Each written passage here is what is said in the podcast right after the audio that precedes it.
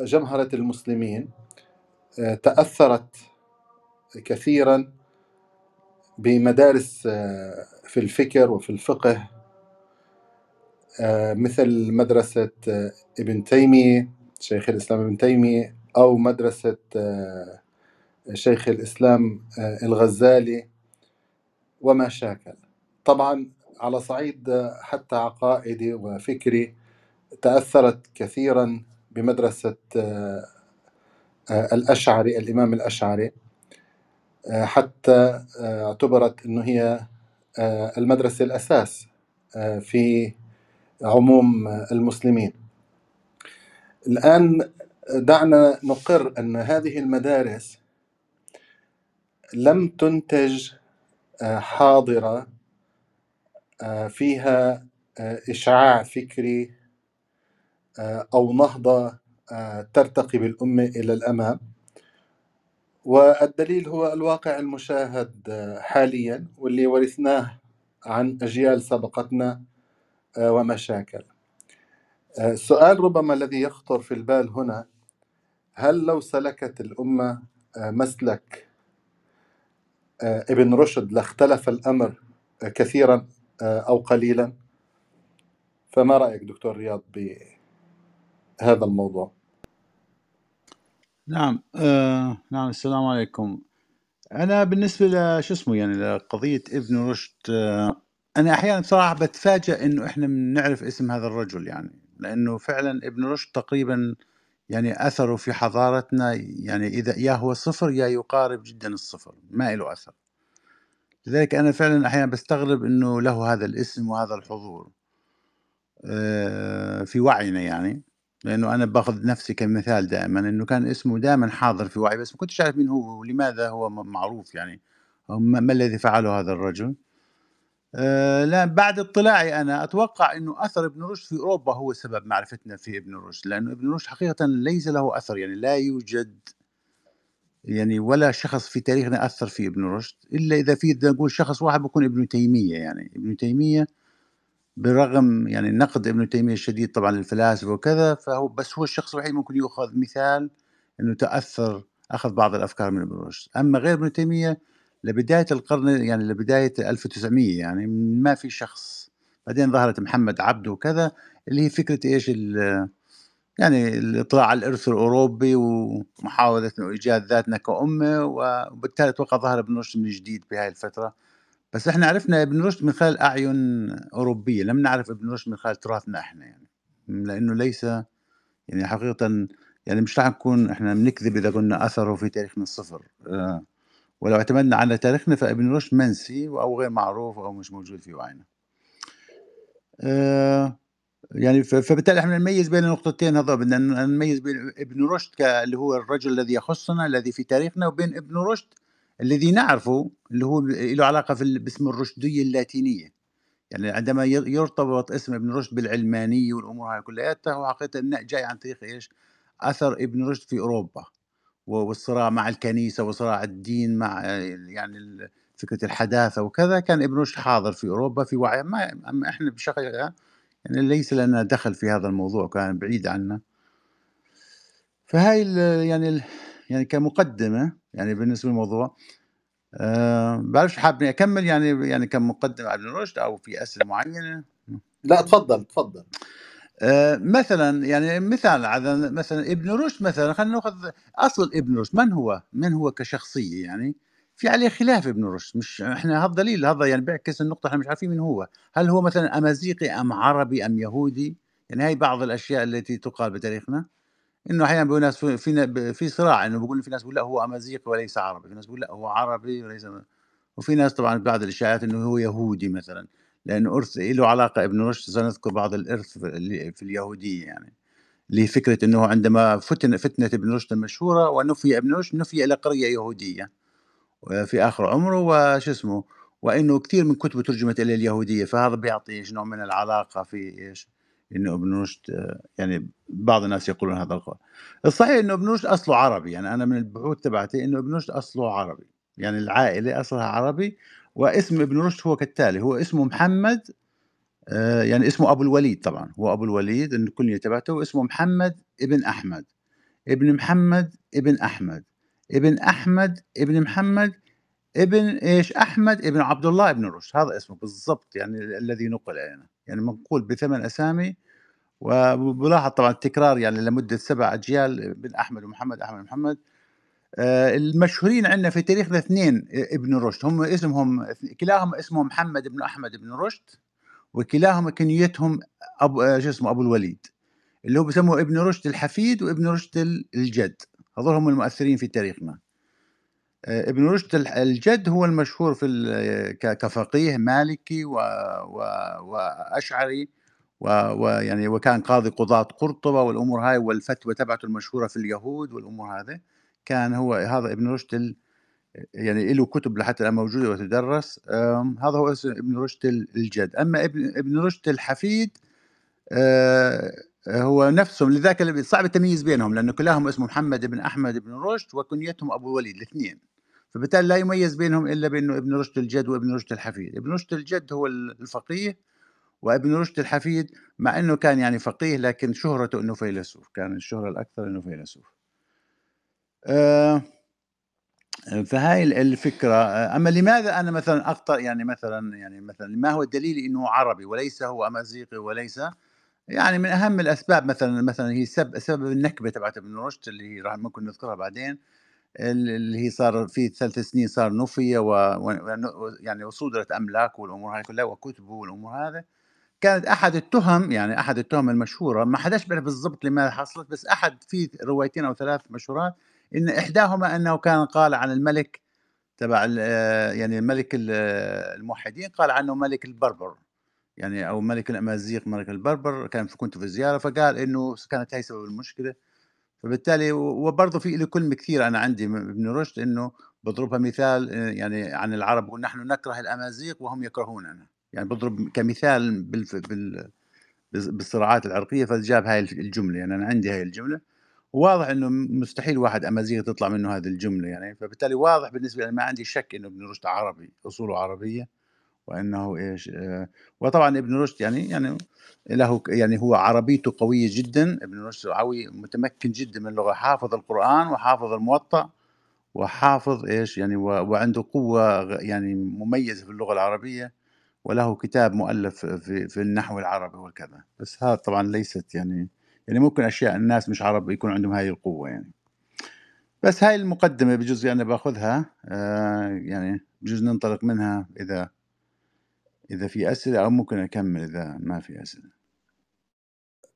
طيب بس للتأكيد هون دكتور رياض إنه كلاهما أي آه، ابن رشد الحفيد وابن رشد الجد آه، كلاهما يحمل نفس الاسم ونفس الكنية وكلاهما آه، عالم وفقيه وكلاهما كان قاضيا لقرطبة. بالنسبة لابن رشد اللي هو مدار حديثنا في هذه الجلسة له مصنفات كثيرة جدا سواء آه، في الفقه كبداية المجتهد ونهاية المقتصد في الطب آه، كتاب الكليات في الأصول مختصر المستصفى. لكنه برز أكثر ما برز في مجال الفلسفة أو على الأقل هذا الجانب الذي أبرز فيه عبر التاريخ. أنا شخصيا أول ما قرأت كتاب المجتهد ونهاية المقتصد من سنوات عديدة جدا بصراحة أبهرني آه، أسلوبه وتحكمه آه، في موضوع الاجتهاد آه، يعني سلاسته طريقة استنباطه للأحكام البساطة في التعبير والسلاسة أيضا في التعبير. وكنت أستغرب أنه ليش مؤلف أو مصنف بمثل هذه القيمة هو أقل شيوعا بين طلبة العلم. بينما كتب أكثر تعقيدا آه، وأكثر آه، شرحا وتفصيلا آه، منتشرة بين طلبة العلم. بالنسبة للمسائل التي تتعلق بفتنة ابن رشد وما أصابه إلى آخره أنت تعرضت لها جزئيا ومشاكل. لكن ربما الأهم وهذا يرجعنا آه، إلى الجزئية في السؤال الأول اللي ما أجبتش عنها آه، ربما نسيتها أو تجاوزتها أنه عندما نتحدث عن جماعات الجماعات الإسلامية نجدهم قد تأثروا كثيرا وقد تداولوا كثيرا فكر وفقه شيخ الإسلام ابن تيمية. وكذلك تحدثنا على صعيد العقيدي أنهم تناولوا مثلا فكر ومعتقدات الماتريدي وأبو الحسن الأشعري وما شاكل. وقد شاع أيضا بين المسلمين الصوفية وكان إمام أهل التصوف الإمام الغزالي. وقلت أنا في استحضار هذه النبذة عن هؤلاء العلماء أن فعليا أن ما حضر من ثقافة وفكر ومعتقدات وتصورات هؤلاء العلماء لم يحدث رغم تبنيه الكبير من قبل جماهير واسعة من طلبة العلم والعلماء لم يحدث النهضة المطلوبة في الأمة الإسلامية. فهل كان ابن رشد لو تم اعتماده آه، كمفكر وكفقيه وكأصولي وكفيلسوف كان ممكن أن يحدث فرقا شاسعا كونك أنت مختص بابن رشد تحديدا؟ آه، أتوقع يعني إذا بدي أعطي الجواب مختصر لا.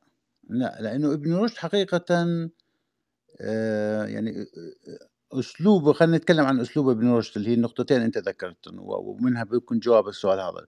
اولا وضوح أسلوبه بمعنى أسلوب ابن رشد له أسلوب إذا يعني واضح جدا. كما أنت مثلا لاحظته في آه، في كتاب آه، يعني نهاية المقتصد أسلوب واضح في الكتاب إنه ما هي المشكلة بقول لك المشكلة هي كذا كذا هذا هو المطلوب وبتبدأ بالبحث بعدين بيعطيك النتيجة فبكون واضح بالضبط شو السؤال وكيف تمت عملية البحث أو ما هو الدليل أو ما هي الأسلوب في البحث وما هي النتيجة بتلاقيه واضح جدا سواء بتتفق معه بتختلف بس تلاقي أنت واضح بالضبط شو اللي بيقوله آه، أو في ترتيب. فأسلوبه واضح جدا من هاي الناحية لكن في نفس الوقت ابن رشد حقيقة بالنسبة لي بيخاطب بيخاطبش عامة الناس. يعني ابن رشد ليس له لخطاب عامة الناس إلا كتابين فقط. اللي العوام يعني اللي في كتاب فصل المقال المشهورات فصل المقال وكتاب إيش كشف المناهج. هذول هن الكتابين آه، والتهافت طبعا كتاب التهافت اللي هو إيش؟ لأنه ابن ابن الغزالي خاطب. فهذول ثلاث كتب نقدر نقول ابن رشد خاطب فيهم عامة الناس. أما باقي كتب ابن رشد لا. كتب اختصاصية جدا ما لها علاقة في في عامة الناس والتأثير في في الفكر الجمعي للأمة والأم لا ما بيأثر ابن رشد ما له أثر في هذا ولا أصلا هو أصلا بطلب هذه النقطة أصلا إنما خطأ يعني يعني كتبه يعني موجهة للمختصين اللي بعد ما تصل مستوى معين ممكن إنه كتبه تصير يعني لها فائدة عندك أو لها معنى خلينا نحكي لها معنى وممكن يستفاد منها.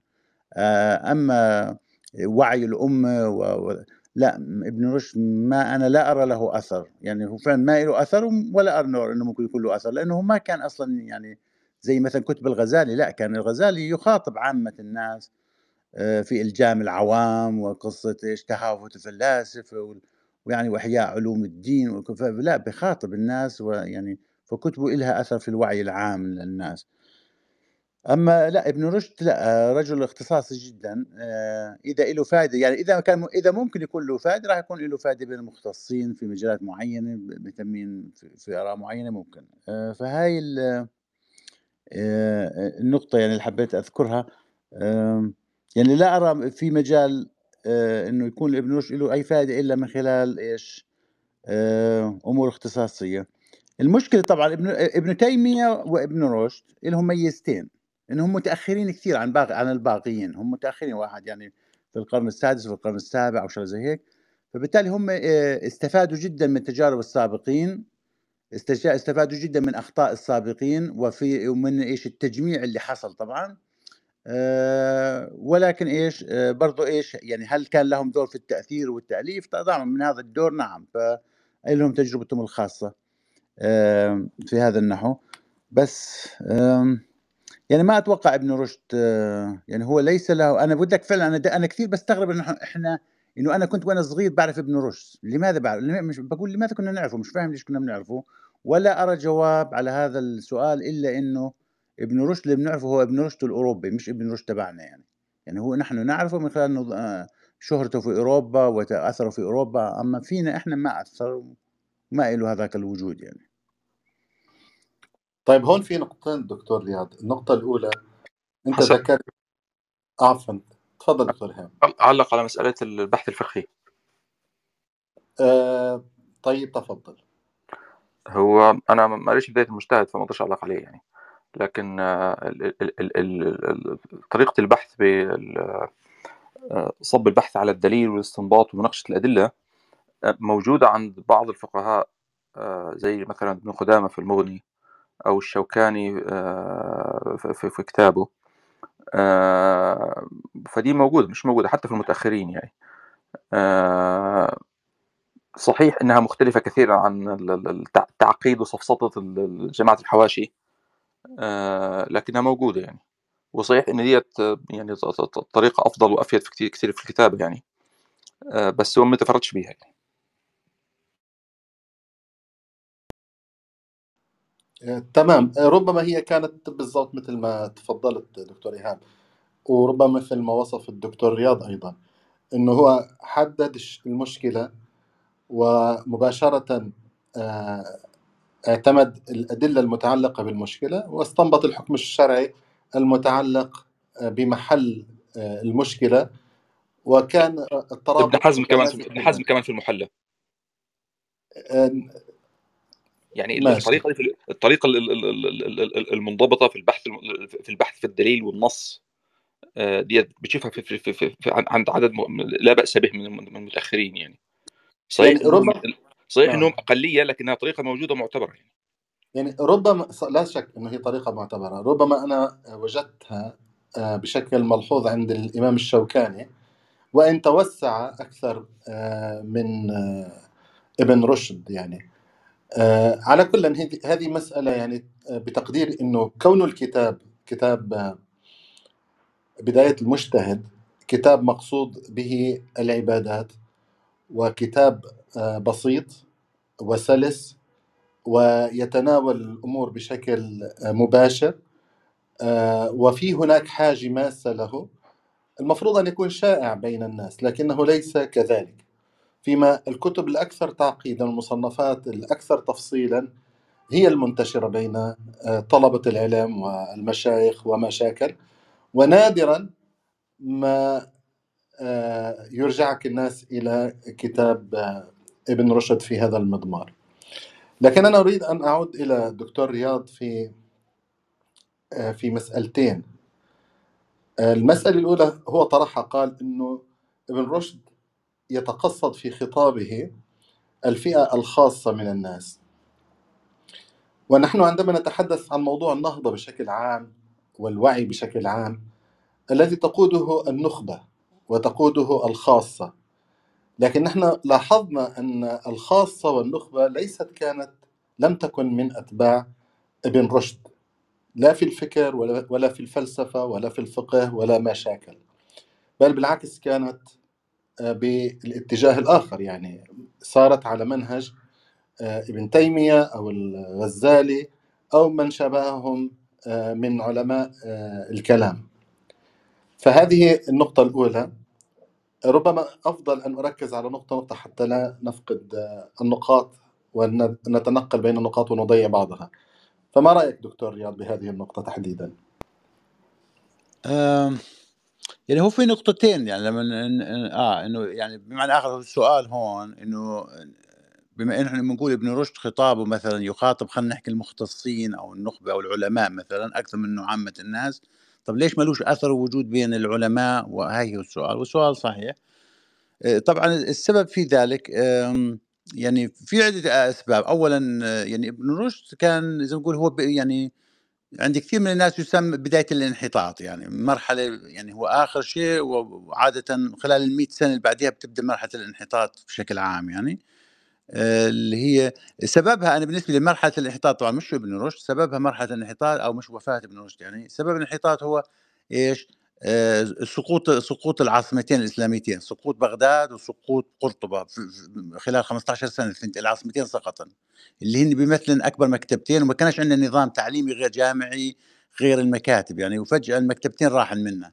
يعني كأنك بتحكي أعظم جامعتين في الوطن في الإسلام راحن فجأة. آه، فصار أتوقع أنا هذا تفسيري الشخصي للموضوع إنه ف- بعد وفاة ابن رشد ب 40 سنة كانت ساقطة العاصمتين والمكتبتين رايحات وبالتالي صار الأمة إيش تأثرت يعني سلبيا بطريقة ضخمة صار يعني صعب الخروج من هاي النقطة آه، فهذا بتقدر تأثر لماذا ابن رشد لم يؤثر في النخبة؟ لأنه بعد ابن رشد نعم الأمة دخلت في هذا مجال الصراعات والغزو الخارجي اللي يعني نتج عنه سقوط الحاضرتين الكبرتين قرطبة وبغداد. النقطة الثانية إنه الحضور الأوفر كان آه، طبعا للشرق حساب الغرب. بشكل عام دائما الشرق الإسلامي هو المسيطر. الغرب دائما تابع اللي هي منطقة المغرب العربي يعني. فالتأثير وهناك واضح احترام. حتى المغرب العربي هم يحترمون المشارقة بشكل عام كريادة وكذا.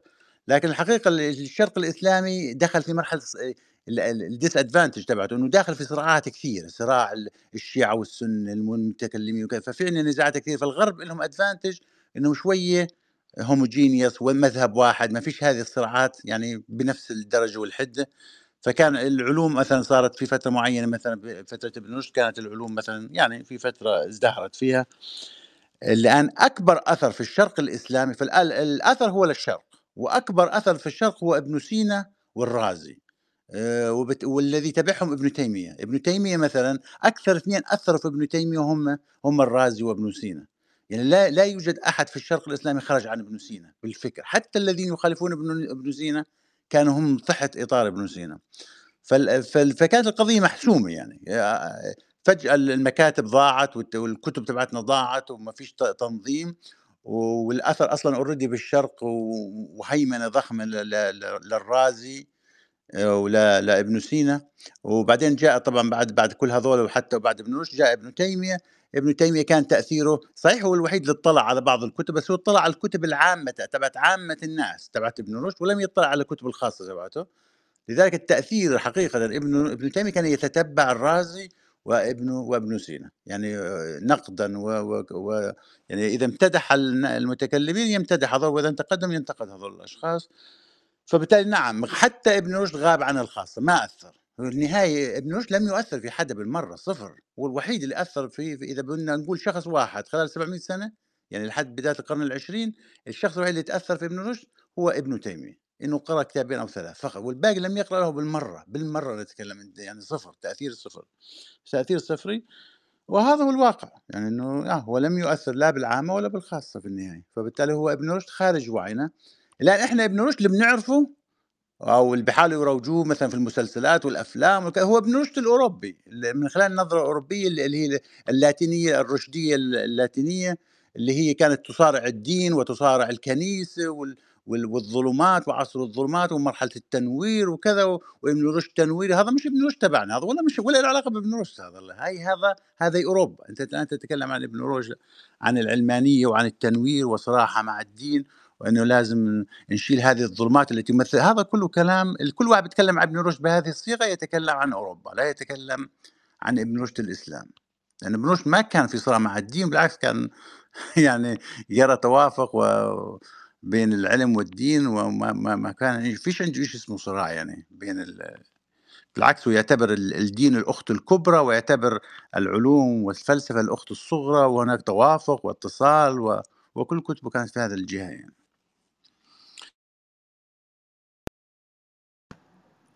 تمام. آه، أستاذ طعان عندك شيء تود إضافته؟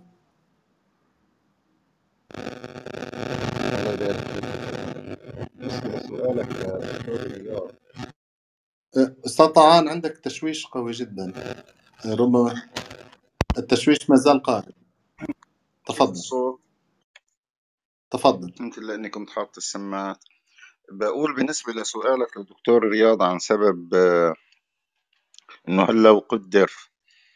يعني لفكر ابن رشد إنه يكون له أثر وكذا لكان حالنا أفضل أو أو شو السبب إنه ليش ما آه، كان له تأثير. طيب لو يعني فتنا بالعمق يعني إنه شو هي الأشياء؟ إذا كان الجواب طبعا إنه لو تسنى لفكر ابن رشد أن ينتشر أو أن يوجد على الأقل لدى الخاصة والمؤثرين والنخب لكان الحال غير هذا الحال. شو هي أهم المفاصل الرئيسية بأفكار أو بفكر ابن رشد اللي يرى الدكتور رياض إنه آه، كان آه، لازم توجد أو إنه الآن مثلا إنه ماذا تفتقد الأمة من أمور يعني يعالجها آه، ابن رشد بأفكار معينة؟ يعني السؤال عن المضمون اللي لدى ابن رشد اللي ممكن أن يكون له تأثير إيجابي في إحداث يعني نهضة فكرية في الأمة. هذا هو السؤال. بارك الله فيكم. يعني هو في النهاية إحنا طبعًا نتكلم إبن رشد هو فيلسوف في النهاية، آآ لا شك إنه إحنا عند أهل السنة الفلسفة إلها صفحة سوداء عندنا يعني في آخر 700 700 سنة ما ما إلها تلك الصفحة المشرفة يعني، ممكن إخواتنا الشيعة مثلًا كان إلها بعض الحضور الفلسفة عندهم وكذا ومعتمدين، لكن إحنا خلاص أخذنا موقف آآ يعني بحسناتها وبسيئاتها الفلسفة، لا شك إلها حسنات ولها سيئات طبعًا. آآ الآن لمّا بدي أذكر مثلًا مثلًا ما هي الأفكار التي طرحها ابن رشد، فأنا راح أتكلم أمور فلسفية، بمعنى آخر أمور قد يشعر الكثيرين إنها أمور مش ضرورية، مش مهمة. آه طبعًا في في أمة م مأزومة و و واحتلال وغزو وكذا، تيجي تتكلم في أمور فلسفية ب بتبين كأنك أنت عايش تتكلم إحنا إحنا وين وأنت وين. فابن رشد آه يعني يتكلم أمور نظرية بحتة، يعني لأمة رايقة، أمة يعني الدولة مستقرة، ما في غزو خارجي، الحدود محمية، ممكن ساعتها الإنسان إيش، نأخذ الترف الفكري خلينا الترف الفكري وال آه بصير ابن رشد له قيمة. أما في وضعنا هذا الحالي إحنا لا ولا إله يعني ما فيش داعي نتكلم بإيش بيحكي الرجل، لأنه لن يفيدنا، لأنه ما بيتكلم في هالأمور. مثلًا مين شو الأمور مثلًا يتكلم فيها ابن رشد مثلًا، اللي هي فكرة مثلًا آه، يعني زي ما نقول وحدة العقل الإنساني مثلًا إنه ال ال ال ال المنطق الإنساني والعقل الإنساني شيء واحد، يوحّد البشر. آآ فكرة آآ خلود النوع الإنساني بمعنى إيش؟ إنه كما تكفّل الله بمثلًا إحنا عندنا مثلًا شرعيًا بعدم يعني زوال هذه الأمة، فمن ناحية فلسفية ابن رشد يتكلم إنه الله كأنه تكفّل بعدم زوال الإنسان يعني، يعني بمعنى آخر ال الإنسان لن يزول، آآ متكفّل فيه، آآ فالأمة هاي متكفّل ببقائها والله متكفّل ببقاء مثلًا هاي نقطة فلسفية، وشو الأدلة على ذلك ولماذا هاي النقطة صحيحة؟ آآ مثلًا خلّينا نذكر النقاط بجوز اللي أخذها ابن تيمية من ابن رشد، يعني هي كأح أحسن يعني كلها نقاط فلسفية في النهاية وما لهاش زي ما حكيت يعني آآ طرف فكري، زي فكرة مثلًا اللي هي فكرة آه، عملية الخلق المستمر، أن الله دائمًا يخلق وأنه لم يكن موجودًا لوحده وكذا، هاي ابن رشد يعني ابن تيمية ت اعتمد هاي الفكرة من ابن رشد طبعًا، إنه فكرة الخلق الدائم أن الخالق دائمًا يخلق. وإله ابن تيمية على فكرة إله آراء في هذا الموضوع، فكرة قضية الخلق من العدم، وفكرة أن الله دائمًا يخلق، وهل يمكن إعدام هذا الكون أو لا، كلها قضايا فلسفية بس. آآ مثلًا من القضايا الم المهمة لابن رشد في قضايا الاجتهاد مثلًا، آآ فكرة الاجتهاد. آآ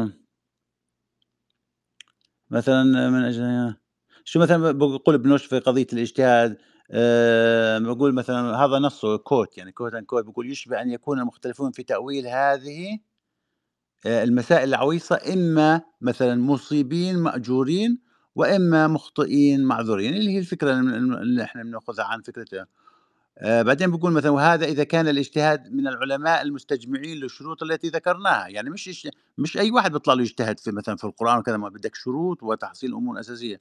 وأما غيرهم ممن لم تجتمع فيهم تلك الشروط، أعني الفطرة الفائقة والعلم الكافي والعدالة الشرعية والفضيلة العلمية آآ والعملية يعني، فهؤلاء خطأهم غير مصفوح عنه في الشرع، فهو إثم محض. يعني الاجتهاد بدون يعني مؤسس مثلًا مثلًا رأي ابن سواء كان ذا سواء كان الخطأ في الأمور النظرية أو العلمية، كلها إيش مثلًا، مثلًا هذا موقف ابن رشد مثلًا في قضية زي هاي، وابن رشد برضه إله نظريتين في التأويل، ذكرها في التأويل الآيات، فكرة التأويل، يعني ما ما كيف نؤوّل، ومن هو الذي يؤوّل، ما هو الذي لا يؤوّل، ما هي الأساسات التي يتم عليها التأويل، ابن رشد له نظرية ناقشها في كتاب في آخر صفحة في كتاب كشف مناهج الأدلة، يعني آخر صفحتين هي عن التأويل وك برضه ناقشها في كتاب فصل المقال بصفحتين آآ يعني صفحة أو شغلة زي هيك.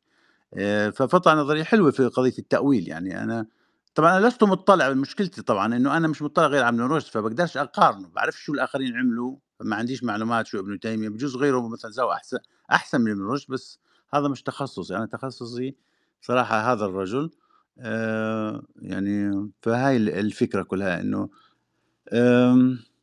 فهاي ال يعني ال آآ أنا اللي يعني الإشي الوحيد بصراحة اللي يعني اللي لفت انتباهي لابن رشد آآ إنه الرجل هذا خوضه في أمور فلسفية غ غ يعني عويصة جدًا، إمم بعيدة عن الأمور اللي إحنا بنتعامل فيها ك الطبيعية يعني، مع ذلك هذا الرجل محتفظ ب يعني بقاعدة شرعية قوية جدًا يعني آآ آآ بالنصوص وبالأحاديث وبالك بطريقة ملتزم فيها بطريقة غريبة، لأنه الرجل هو يعني قاضي قضاة ومُطّلع وحافظ القرآن وحافظ ال الموطّأ، فبالتالي إيش؟ تجد عنده إيش؟ يعني يعني ثبات شرعي غريب، مع إنه يخوض في أمور غريبة، هذا الإشي النقطة كانت بجوز لفتت انتباهي في البداية.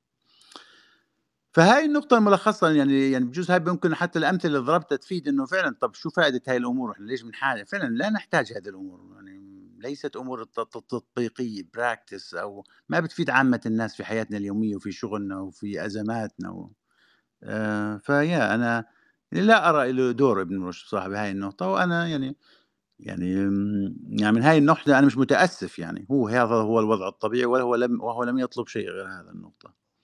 بس أنا الشيء اللي باتأسف فيه إنه إحنا يعني نعرف هذا الرجل من خلال أوروبا ولا نعرفه من خلال تراثنا، هذا أتأسف إنه لا يوجد بعض ال المختصين أو النخبة المطلعين هذا الرجل اطلاع صحيح، بحيث يوصلونا عنه، آه هذا الجزء أنا أس أتأسف عليه يعني.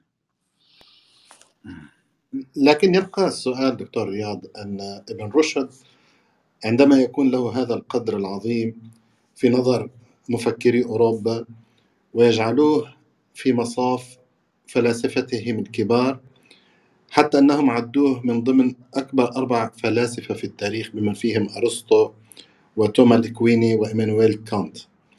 في الوقت ذاته آه، لا يعد له آه، حيثية متميزة في التاريخ الإسلامي ولا يستحضر في تاريخنا الحديث إلا من قبل النخب العلمانية أو صاحبة التوجهات العلمانية والليبرالية اللي بيعتبروا أنه نهضة هذه الأمة لا يمكن أن تبدأ إلا إذا استأنفنا آه، مرحلة ابن رشد. فكيف بدنا نتعامل مع هذه المعادلة اللي فيها مفارقة وفيها شيء من التناقض وما شابه؟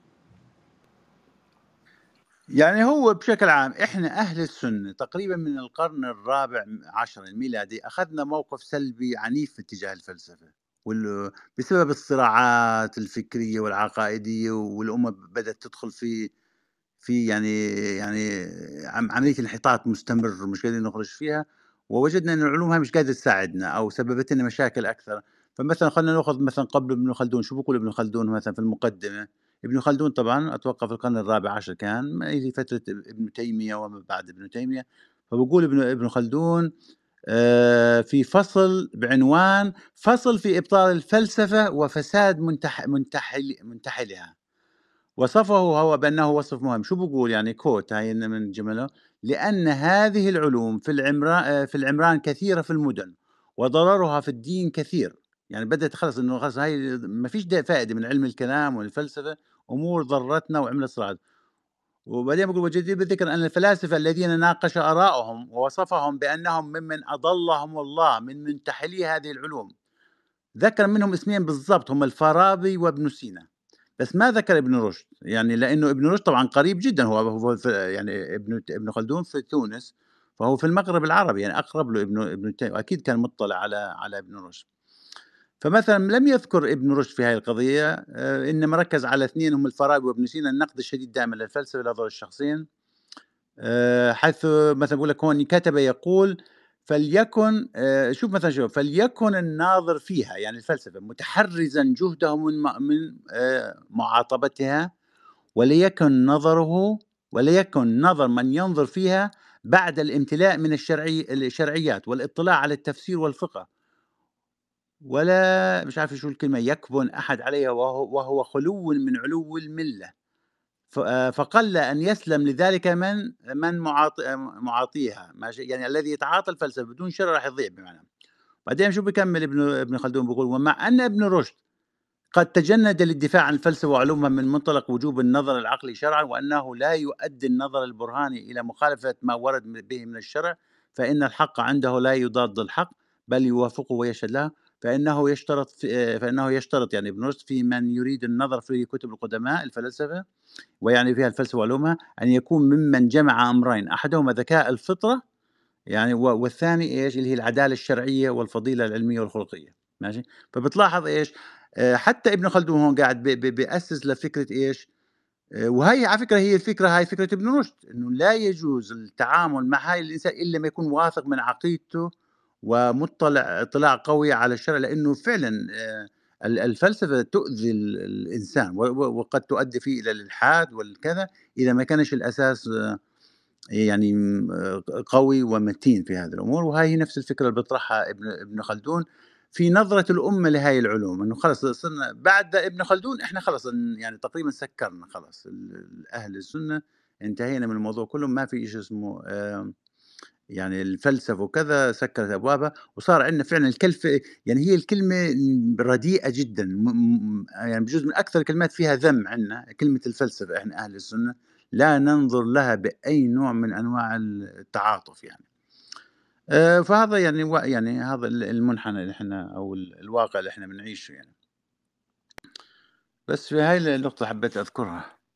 طيب بس ما تطرقت إلى النقطة اللي هي بتتعلق بما يطالب به العلمانيون أو أصحاب التوجهات الليبرالية أنه إذا في شيء من النهضة ممكن يتحقق لهذه الأمة هو اعتماد العقل الرشدي أو اعتماد منطق ابن رشد. و... فما هو السر في ذلك؟ يعني ليش هم بيحتفوا بابن رشد وبيعلوا قيمته ومكانته؟ فيما لا أثر له بين الجماعات الإسلاميين بشكل عام وطلبة العلم الشرعي وأهل العلم والمشايخ إلخ إلخ يا هاي النقطة طبعا هي ذكرناها. هذول الذي يتكلمون مثلا باللسان إنه والله ابن رشد هو للدولة العلم الدولة العلمانية والدولة الحديثة وكذا ولازم نعتقد نأخذ بآراء ابن رشد ونترك الفقهاء مثل الغزالي وكذا هذا الرأي رأي أوروبي هذا ليس رأينا. هذا الذي يتكلم ما عمره فتح كتب ابن رشد في العربي ولم يقرأ لابن رشد هذا يقرأ للناس الأوروبيين الذين قرأوا لابن رشد. لأن أوروبا يا جماعة قضية أوروبا أو مشكلتها هي ليست مشكلتنا إحنا. أوروبا كان عندها مشكلة مع الدين حقيقة. يعني دينهم مختلف الكنيسة وسطوتها مختلفة وعصر الظلمات وخروج من الظلمات وال... وسكوك الغفران والأمور هاي إحنا لم يعني عندنا مشاكلنا إحنا ما ما عندناش مشاكل لكن مشاكلنا ليست مشاكلهم ما عندنا هاي الإشكالية مع الدين بهذا المعنى يعني. نعم نحن نحتاج تجديد خطاب آه، إحياء عملية الاجتهاد كذا عندنا مشاكلنا الخاصة. بس أن نأخذ مشاكل أوروبا كأنها مشاكلنا غريب يعني لماذا طبعا هذول الناس عندهم مشاكلهم؟ وإحنا ما عندنا نفس نوعية المشاكل يعني عندنا مشاكل أخرى لازم نحل مشاكلنا طبعا. ففي عملية هاي إسقاط غريبة. آه نعم ابن رشد عندما دخل أوروبا في القرن الثالث عشر والرابع عشر والخامس عشر كان في حالة صراع اللي بسموها الرشدية اللاتينية. في حركة ضخمة اسمها الرشدية اللاتينية معروفة لها كتب ومؤلفات كانت موجودة في جامعة باريس وموجودة في جامعة أتوقع جنوة في إيطاليا في جامعتين ثلاث كانت أول جامعات أوروبية تظهر. فظهر المثقفين بكذا كانوا يتكلموا أيام الفلسفة العلوم كانت هي علوم فلسفية. فصار في صراع مع مع الكنيسة في إنه يعني تكفير لابن رشد ولكتب ابن رشد وكتب آرسطو وكذا إنه بدهمش هذا التنوير وكذا. فهذول العلماء الجداد في أوروبا اللي بيخطوا في هاي العلوم أخذوا هذا الرجل على إنه إيش؟ هو يمثل التنوير والخروج على الظلمات تبعت الدين بس هذا مش الدين بمفهوم العام إنما الدين اللي بتمثله الكنيسة في تلك العصور. نعم لا بأس بذلك. ففي هنا خلط أو إسقاط غريب أنا بشوفه. آه، نوع من من التسطيح للمشكلة إنه أخذ مشاكل ناس وحلولهم ونسقطها علينا. طب يا جماعة هي نفس مشاكلنا هي نفس مشاكلهم؟ الذي تعيش أوروبا هي نفس المشاكل إحنا ولا إحنا عندنا مشاكلنا الخاصة؟ آه، فهاي الفكرة بشكل عام. فهذول الناس عادة وأنا دائما يعني بتبع أقوالهم في ابن رشد هم بيقولوا يعني جمل معينة آه واضح إنهم ما فتحوش ولا كتاب. أنا يعني ولا كتاب لابن رشد آه لأنه هذه الجملة طبعا هي صالحة على على على مجموع الأمة يعني ابن رشد لم يقرأ له بشكل يعني يعني يعني 99.9% ما حدا فتح كتبه ولا حدا بيعرف شو كتبه أصلا لأن كتبهم أصلًا كتب نخبة وفلسفة غريبة يعني. آآ، فبالتالي هذول الناس بيدرسوا عن أوروبا وهذا الصراع وكذا وبينقلوها والدولة والحداثة والتنوير والعلمانية وفصل الدين عن الدولة ووضع حد للكنيسة وكذا، أوكي طب هاي أوروبا، طب إحنا شو دخلنا في الصراع هذا يعني؟ ما بخصنا الموضوع بالمرّة يعني. فهاي النقطة ال ال الضروري التركيز عليها يعني.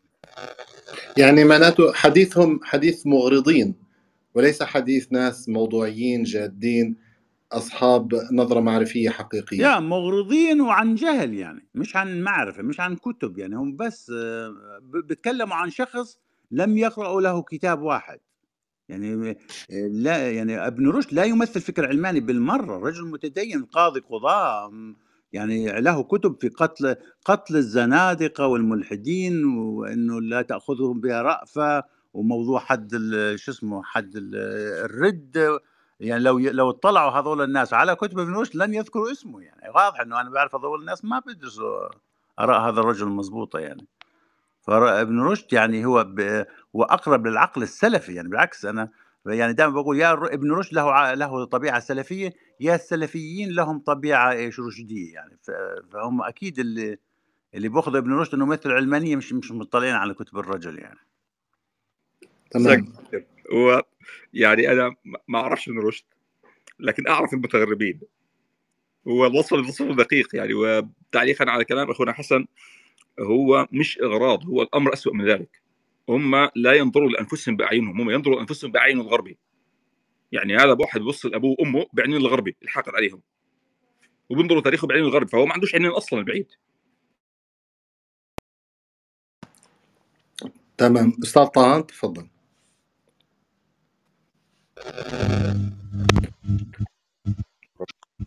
كمان مشكلة التكوين مرة ثانية أستاذ طهان كمان سؤال نعم؟ تفضل تفضل. الله يزيد فضلك. كمان سؤال آه، دكتور رياض. يعني ال- الواقع طبعا إحنا يعني يمكن أهمية البحث آه، تكمن إنه شو الشيء اللي ممكن الاستفادة منه في واقعنا اليوم. يعني إحنا آه، واضح واقع الأمة الإسلامية.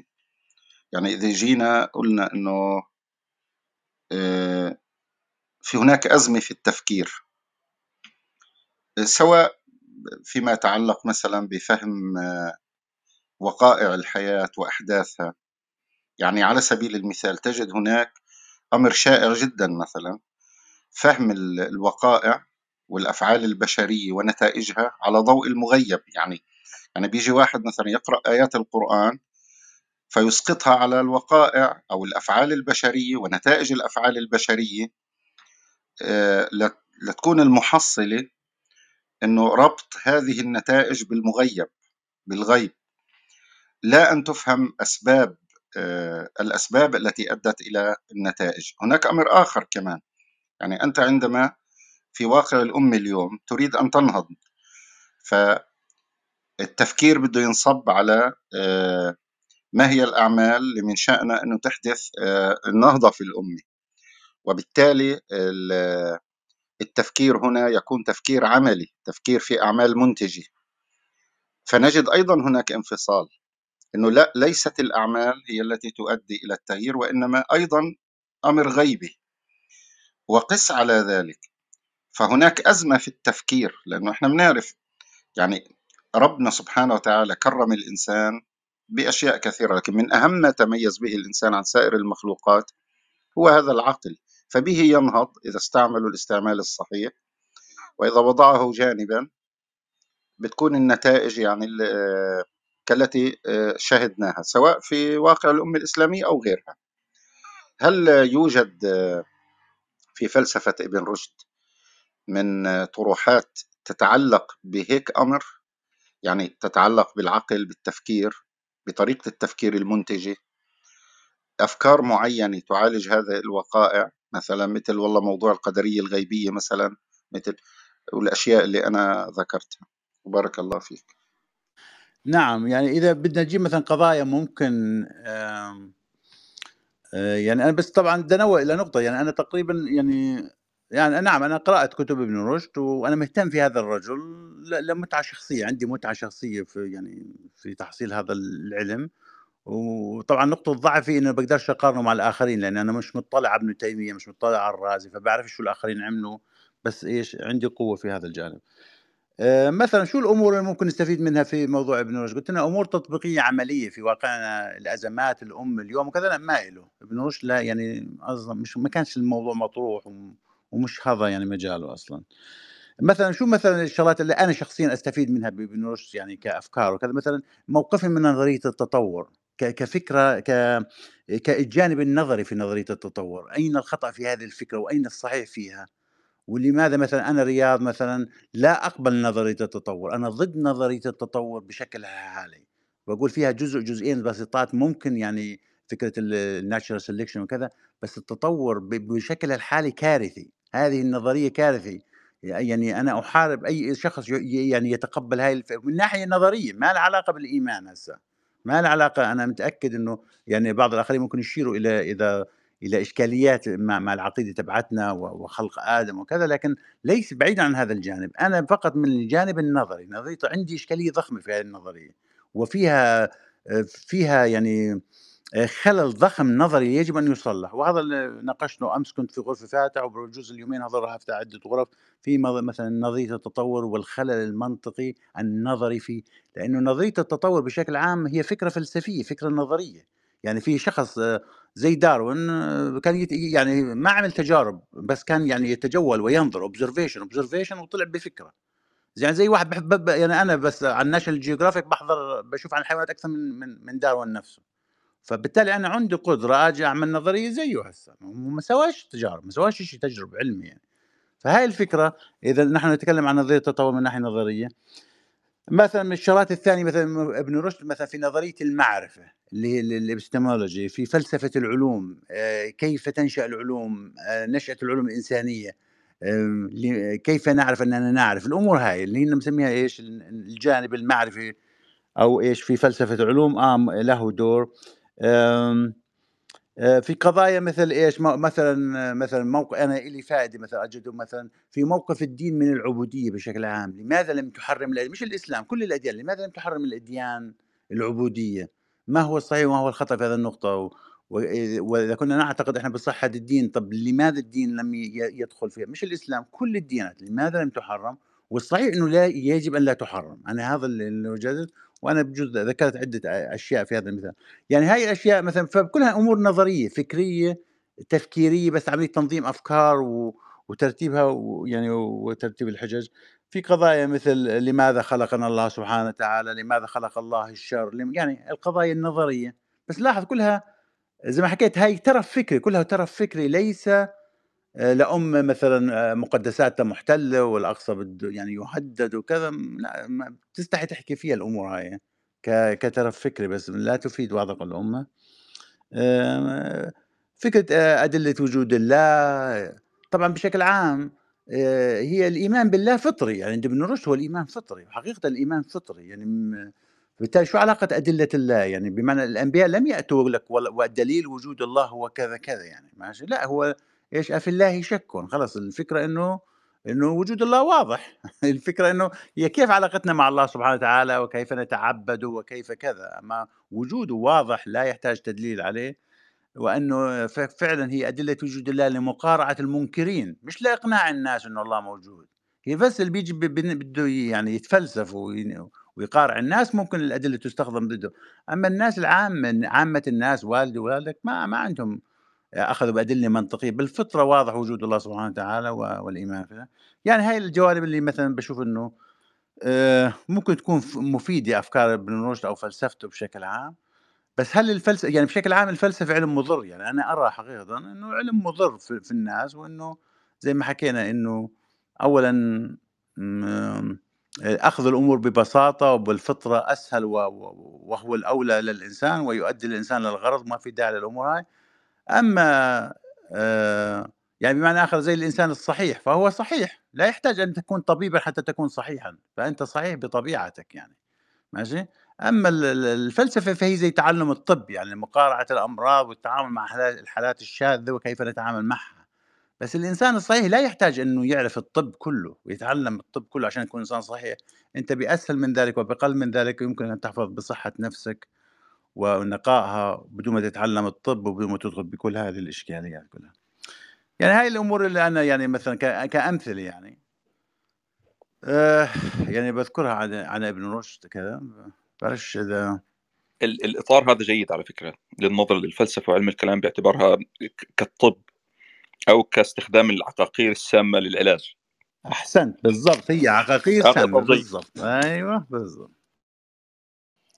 تمام دكتور عمرو تفضل. شكرًا لحضرتك. يعني أنا أعتقد إن أزمة الفلسفة إنها بتتقاطع مع ال ال الفكر الديني في مساحات واسعة جدًا يعني، لإن هي في الآخر بتحاول تشوف العلاقة بين ال الmetaphysics بالphysics بالواقع اللي إحنا فيه، سواء كان علاقة المجتمع بالله أو الإنسان أو حتى علاقتهم ببعض، سواء ترفض وجود metaphysics زي ال المادية أو غيرها أو بقبولها بشكل ما من الأشكال. فبالتالي مساحات التقاطع مع الفكر الإسلامي الواضح مساحات كبيرة، علشان كده عاملة عملية إزعاج كبيرة جدًا، وبعدين كمان بتستخدم الألفاظ وال والكلام بشكل معقد جدًا، والدلالات الألفاظ نفسها مختلفة، فتأثيرها على العقل سواء الكاتب أو المتلقي مختلفة، فبتعمل حالة ضخمة جدًا من السيولة، علشان كده من الضروري إن أي حد يقرأ ف أو يتكلم في الفلسفة زي ما ذكر ال الدكتور رياض لازم يكون عنده قاعدة قوية جدًا من العلم الديني الراسخ بحيث يقدر يتجاوز أو يتغلب على المدخلات المعقدة اللي ممكن بمنتهى البساطة تح تحرك العقل في مكان تاني خالص يعني. ولكن هو السؤال هل طبعًا ده مش علم العامة، وقد يكون يعني مرتبط بخاصة الخاصة والناس اللي عندها قدرة على الإدراك عالية وعندها قدرة على النظر بشكل كلي لل للمواضيع بعيد عن التفاصيل، ومش جملة توديه وجملة تجيبه أو فكرة توديه وتجيبه يعني. فهو السؤال بس إن إحنا يعني هل يعني ده قرار اتُخذ صحيح، لكن هل غياب دراسات معمقة في الفلسفة الغربية اللي عمّالة تتطور بشكل كبير كان من توما الأكويني وقبليهم قبل كده سقراط وأرسطو، وبعدين دخلنا على كانت وهيجل وماركس وغيرهم و وروسو وغيرهم من المفكرين ال ال الفلاسفة ال الكبار يعني بين قوسين في في الغرب. ال الناس تطو تطوّر في رؤيتهم، طبعًا غياب وجود آآ إله عندهم أو فكرة دينية متكاملة بيفضّي المساحة دي خالص، فبالتالي كل واحد بيحاول يسهم بعقله في بناء نموذج آآ للحياة بشكل عام. والنماذج دي بالتأكيد تتعارض مع ال ال الشكل الإسلامي، لكن هل غياب آآ مفكرين بيفكروا بن ب بط بطريقة فلسفية أو الاهتمام بالفلسفة الغربية مش لاعتناقها، لصَد الغزو الرهيب اللي موجود على ال ال العقل الإسلامي، أولًا في مشكلة في ال في ال في في في الدعوة للناس، لإن كل الأدوات اللي موجودة أدوات تحاصر ال العقل الإنساني وبتسطّحه، وفي نفس الوقت بتهاجم النموذج الإسلامي في الفكر، زي بالضبط اللي بيتكلموا على ال العلمانيين بيتكلموا على ابن رشد، هو هدفهم مش إن هو نستعين بأفكار ابن رشد، نستعين بمدرسة الفلسفة عمومًا، اللي هي استخدام العقل في بحث العلاقات بين الله وبين وبين ال الم المادة يعني. فهل إحنا غيابنا عن المساحة دي، غياب ناس معينة محدودة جدًا عن التفكير بشكل آآ آآ نقدي عميق للفلسفة الغربية في الحداثة وما بعد الحداثة والماركسية وال والمادية والوجودية وغيرها، هل ده كان إيجابي والّا فتح مساحات كبيرة جدًا للأفكار دي بالإمكانيات الضخمة إنها تغزو العقول بشكل كبير، وإحنا شايفين في الفترة الأخيرة بالذات من في آخر 30، 40 سنة؟ في غزو ضخم جدًا وال و والشباب وحتى الكبار يعني بي بيتأثّروا بشكل كبير بيها. فهل وجود نقد أو ناس تنقد هذه المدارس بعمق وب بنفس الطريقة اللي كان بيعملها ابن رشد مع ال النقد ال الفلسفات الغربية آآ آآ جيد والّا هيبقى سلبي برضه في ظل الضغوط الرهيبة اللي إحنا فيها وعدم قدرتنا على وجود نموذج عملي قادر إن هو يحل المشكلة؟ طبعًا وجود نموذج عملي ناجح بيحل المشاكل دي، لكن في غيابه هل مجبرين على التوقف عند نقطة آآ اللي ذكرها ابن خلدون والّا من الأفضل آآ يكون في التفكير إزاي نعمل حاجة زي كده بحيث ما ما تبقاش ال- الخسارة مضاعفة غياب القدرة على الدعوة بشكل صحيح وغياب آه، نموذج عملي قادر يحل المشكلة وكمان عدم الوقوف قدام الأفكار الغربية العنيفة جدا اللي عمالة تدخل على المجتمعات ال- الإسلامية. شكرا. شكرا. هو هذا بالضبط سؤال يعني مهم. ال- الفكرة يا جماعة هي كالتالي إنه فكرة التخصص تخصص الناس مثلا زي مثلا مثلا والله أنا الدكتور إيهاب مثلا. أنا بالنسبة لي يعني بشوفه مثلا متخصص في نظرة الغرب إلنا وتعامله معنا وكذا. واحيانا أنا بتابعه إيش بيعطيني أفكار يعني بيغلف لي إياها بهيك بسرعة ب- بينبهني لأمور. آه، لأنه أنا مثلا بهتمش بالجانب السياسي كثير وكذا فممكن يوصل لي فكرة بسرعة بخلال دقيقة أو دقيقتين يغلف لي إياها ويبسطها. فبالتالي فكرة التخصصات مشكلتها إنك بتخليك أنت قوي جدا في مجالك بس ضعيف فيما يحصل في المجالات الأخرى. فبالتالي ال- إحنا ال- ال- الناس المتخصصين مهمين لبعضهم البعض لأنه أنا أنا ضعيف يعني قوي في مجال بس ضعيف كثير في المجالات الكثير الأخرى. فبدي حد يب يعني يوصّل لي ماذا يحدث في الجانب الآخر اللي مش فاضي أنا أطّلع عليه وما عنديش وقت في حياتي، يعني كمية العُمر وكذا محدود، فما فيش وقت الإنسان يعني يتخصص شغلات كثيرة. فهاي فكرة ال أصلًا المثقفين يعني أهمية المثقفين أهم إن هم على ثغر، على ثغر بمعنى إيش؟ في فكرة أن تفهم شيء ما هو ليش هو مثقف أو ليش هو متخصص أو ليش هو نخبة؟ لأنه يفهم عنده قدرة على فهم وبالتالي في عملية التفهيم، يعني في فرق بين الفهم والتفهيم، يعني هو يفهم شيء عن طريق عمق و وخبر والعوامل المتعددة والتعقيدات اللي في الأمور اللي مش فاضي كل واحد يتعلمها، وبعدين بييجي بيبسطها للناس بمثال أو تفهيم في فكرة بسيطة كأنه بيشرحها لواحد في خامسة ابتدائي، فبيوصّلها للناس. فهذول ال الناس المختصين هم مهمين جدًا أولًا لبعضهم البعض، لأنه التخصص فيه علامة الضعف إنه الواحد بيكون قوي في مجال وضعيف في مليون مجال آخر. فبالتالي هم مهمين بكم بالتالي يتكامل في مرحلة التكامل بينهم وبرضه هم مهمين برضه لعامة الناس في إيش؟ تبسيط مثلا هذا الغزو الفكري، نظرة الغرب إلينا، جماعة هاي الإشكالية ترى فيها بعد أكبر وكذا، وبالتالي هم عندهم قدرة لفهم الإشكالية وبالتالي تغليفها وتبسيطها للناس وتحليل العوامل الأساسية بدون التعقيدات و آآ فبالتالي نعم آآ يعني يعني هذا هو دور النخبة، هذا هو دور المتخصصين آآ يعني خصيصًا الناس اللي يعني مش متغربين هم جزء من ثقافة هاي الأمة، كل واحد واقف على ثغر، كل واحد بيقوم بواجبه بقدرته طبعًا كإنسان وكذا، و لحتى نوصّل اللي بنسميه إحنا ال الcritical volume. عندنا critical volume. إذا وصّلنا درجة معيّنة من المتخصصين وكذا، فجأة الأمة بتبدأ إيش؟ يعني تذهب إلى الجانب الآخر، دائمًا في في critical volume لازم نوصّله بحيث إنه هذول إيش؟ بتبدأ عملية التسارع، لسه أنت في عملية إيش؟ هبوط، هبوط. فبتبدأ تخفف الهبوط وتبدأ عملية البناء والصعود آآ من إيش؟ فهذا ال إيش؟ واجب طبعًا واجب، هاي معنى قولنا هم على على ثغر، هم مسؤولين، هم لهم واجب وأخلاقي، بمعنى ما في شخص واحد يعني واحد من النخبة أو من ممكن يساعد الأمة لحاله، لكن مع مجموع الناس، مع مجموع المثقفين مع بعضهم البعض، متى الأمة ما وصلت لدرجة الcritical volume من هذول الناس اللي هم إيش يعني عندهم ممكن الأمة إيش تغيّر اتجاه يعني المسير تبعها من الهبوط إلى الصعود، فهاي ال يعني الفكرة يعني. هو بس الح- الحقيقة المشكلة في, في, النظرة السلبية لل- للفلسفة الشديدة اللي بيتكلم عنها الجميع. فإزاي ال critical volume ده يتكون واهم يعني فكرة القناعة بق- بقدرة الأفراد ال- ال- ال- الفرادى يعني على تكوين إطار ممكن بشكل شخصي يتعمل. لكن أتكلم على هجمة عامة منظمة فبالتالي لازم يكون صد صد منظم. ففكرة اللي هو تحريم وتسفيه الفلسفة عموما بتبعد ناس كتيرة جدا عن المجال ده. ده غير إن التواجد في يعني البداية لو كانت بالفلسفة الغربية بتحصل مشكلة كبيرة جدا الحقيقة و- ويعني في في نماذج كتيرة لهذا الأمر يعني وعندها قدرة عالية على التشكيك. فالكلام ده أعتقد لازم يكون في درجة من ال ال ال ال يعني وجود مؤسسات أو جهات مسؤوله عنها تقدر تعمل يعني مثلا في هيئة علماء الأزهر في مصر في الاتحاد العالمي للعلماء المسلمين يعني تبني فكرة وجود ناس قادرة على إنها تواجه الغزو الغربي والفكري بشكل منظم وواضح ومؤسسي يمكن ده مهم. فده بس السؤال لأن هو كان طول الوقت في عملية تسفيه جامدة جدا وتحريم حتى كمان للتعامل مع الفلسفة الغربية. وجهة نظر صحيحة لكن هل هي على إطلاقها صحيحة ولا لأ؟ شكرا جزيلا. صحيح بجوز إيهاب دكتور إيهاب ممكن يفيدنا أكثر بالنقطه هاي بس بشكل عام آه هم آه، طبعا فعل النخب والمتخصصين والمثقفين بيكون أسهل إذا وجدت مؤسسات تنظم وت...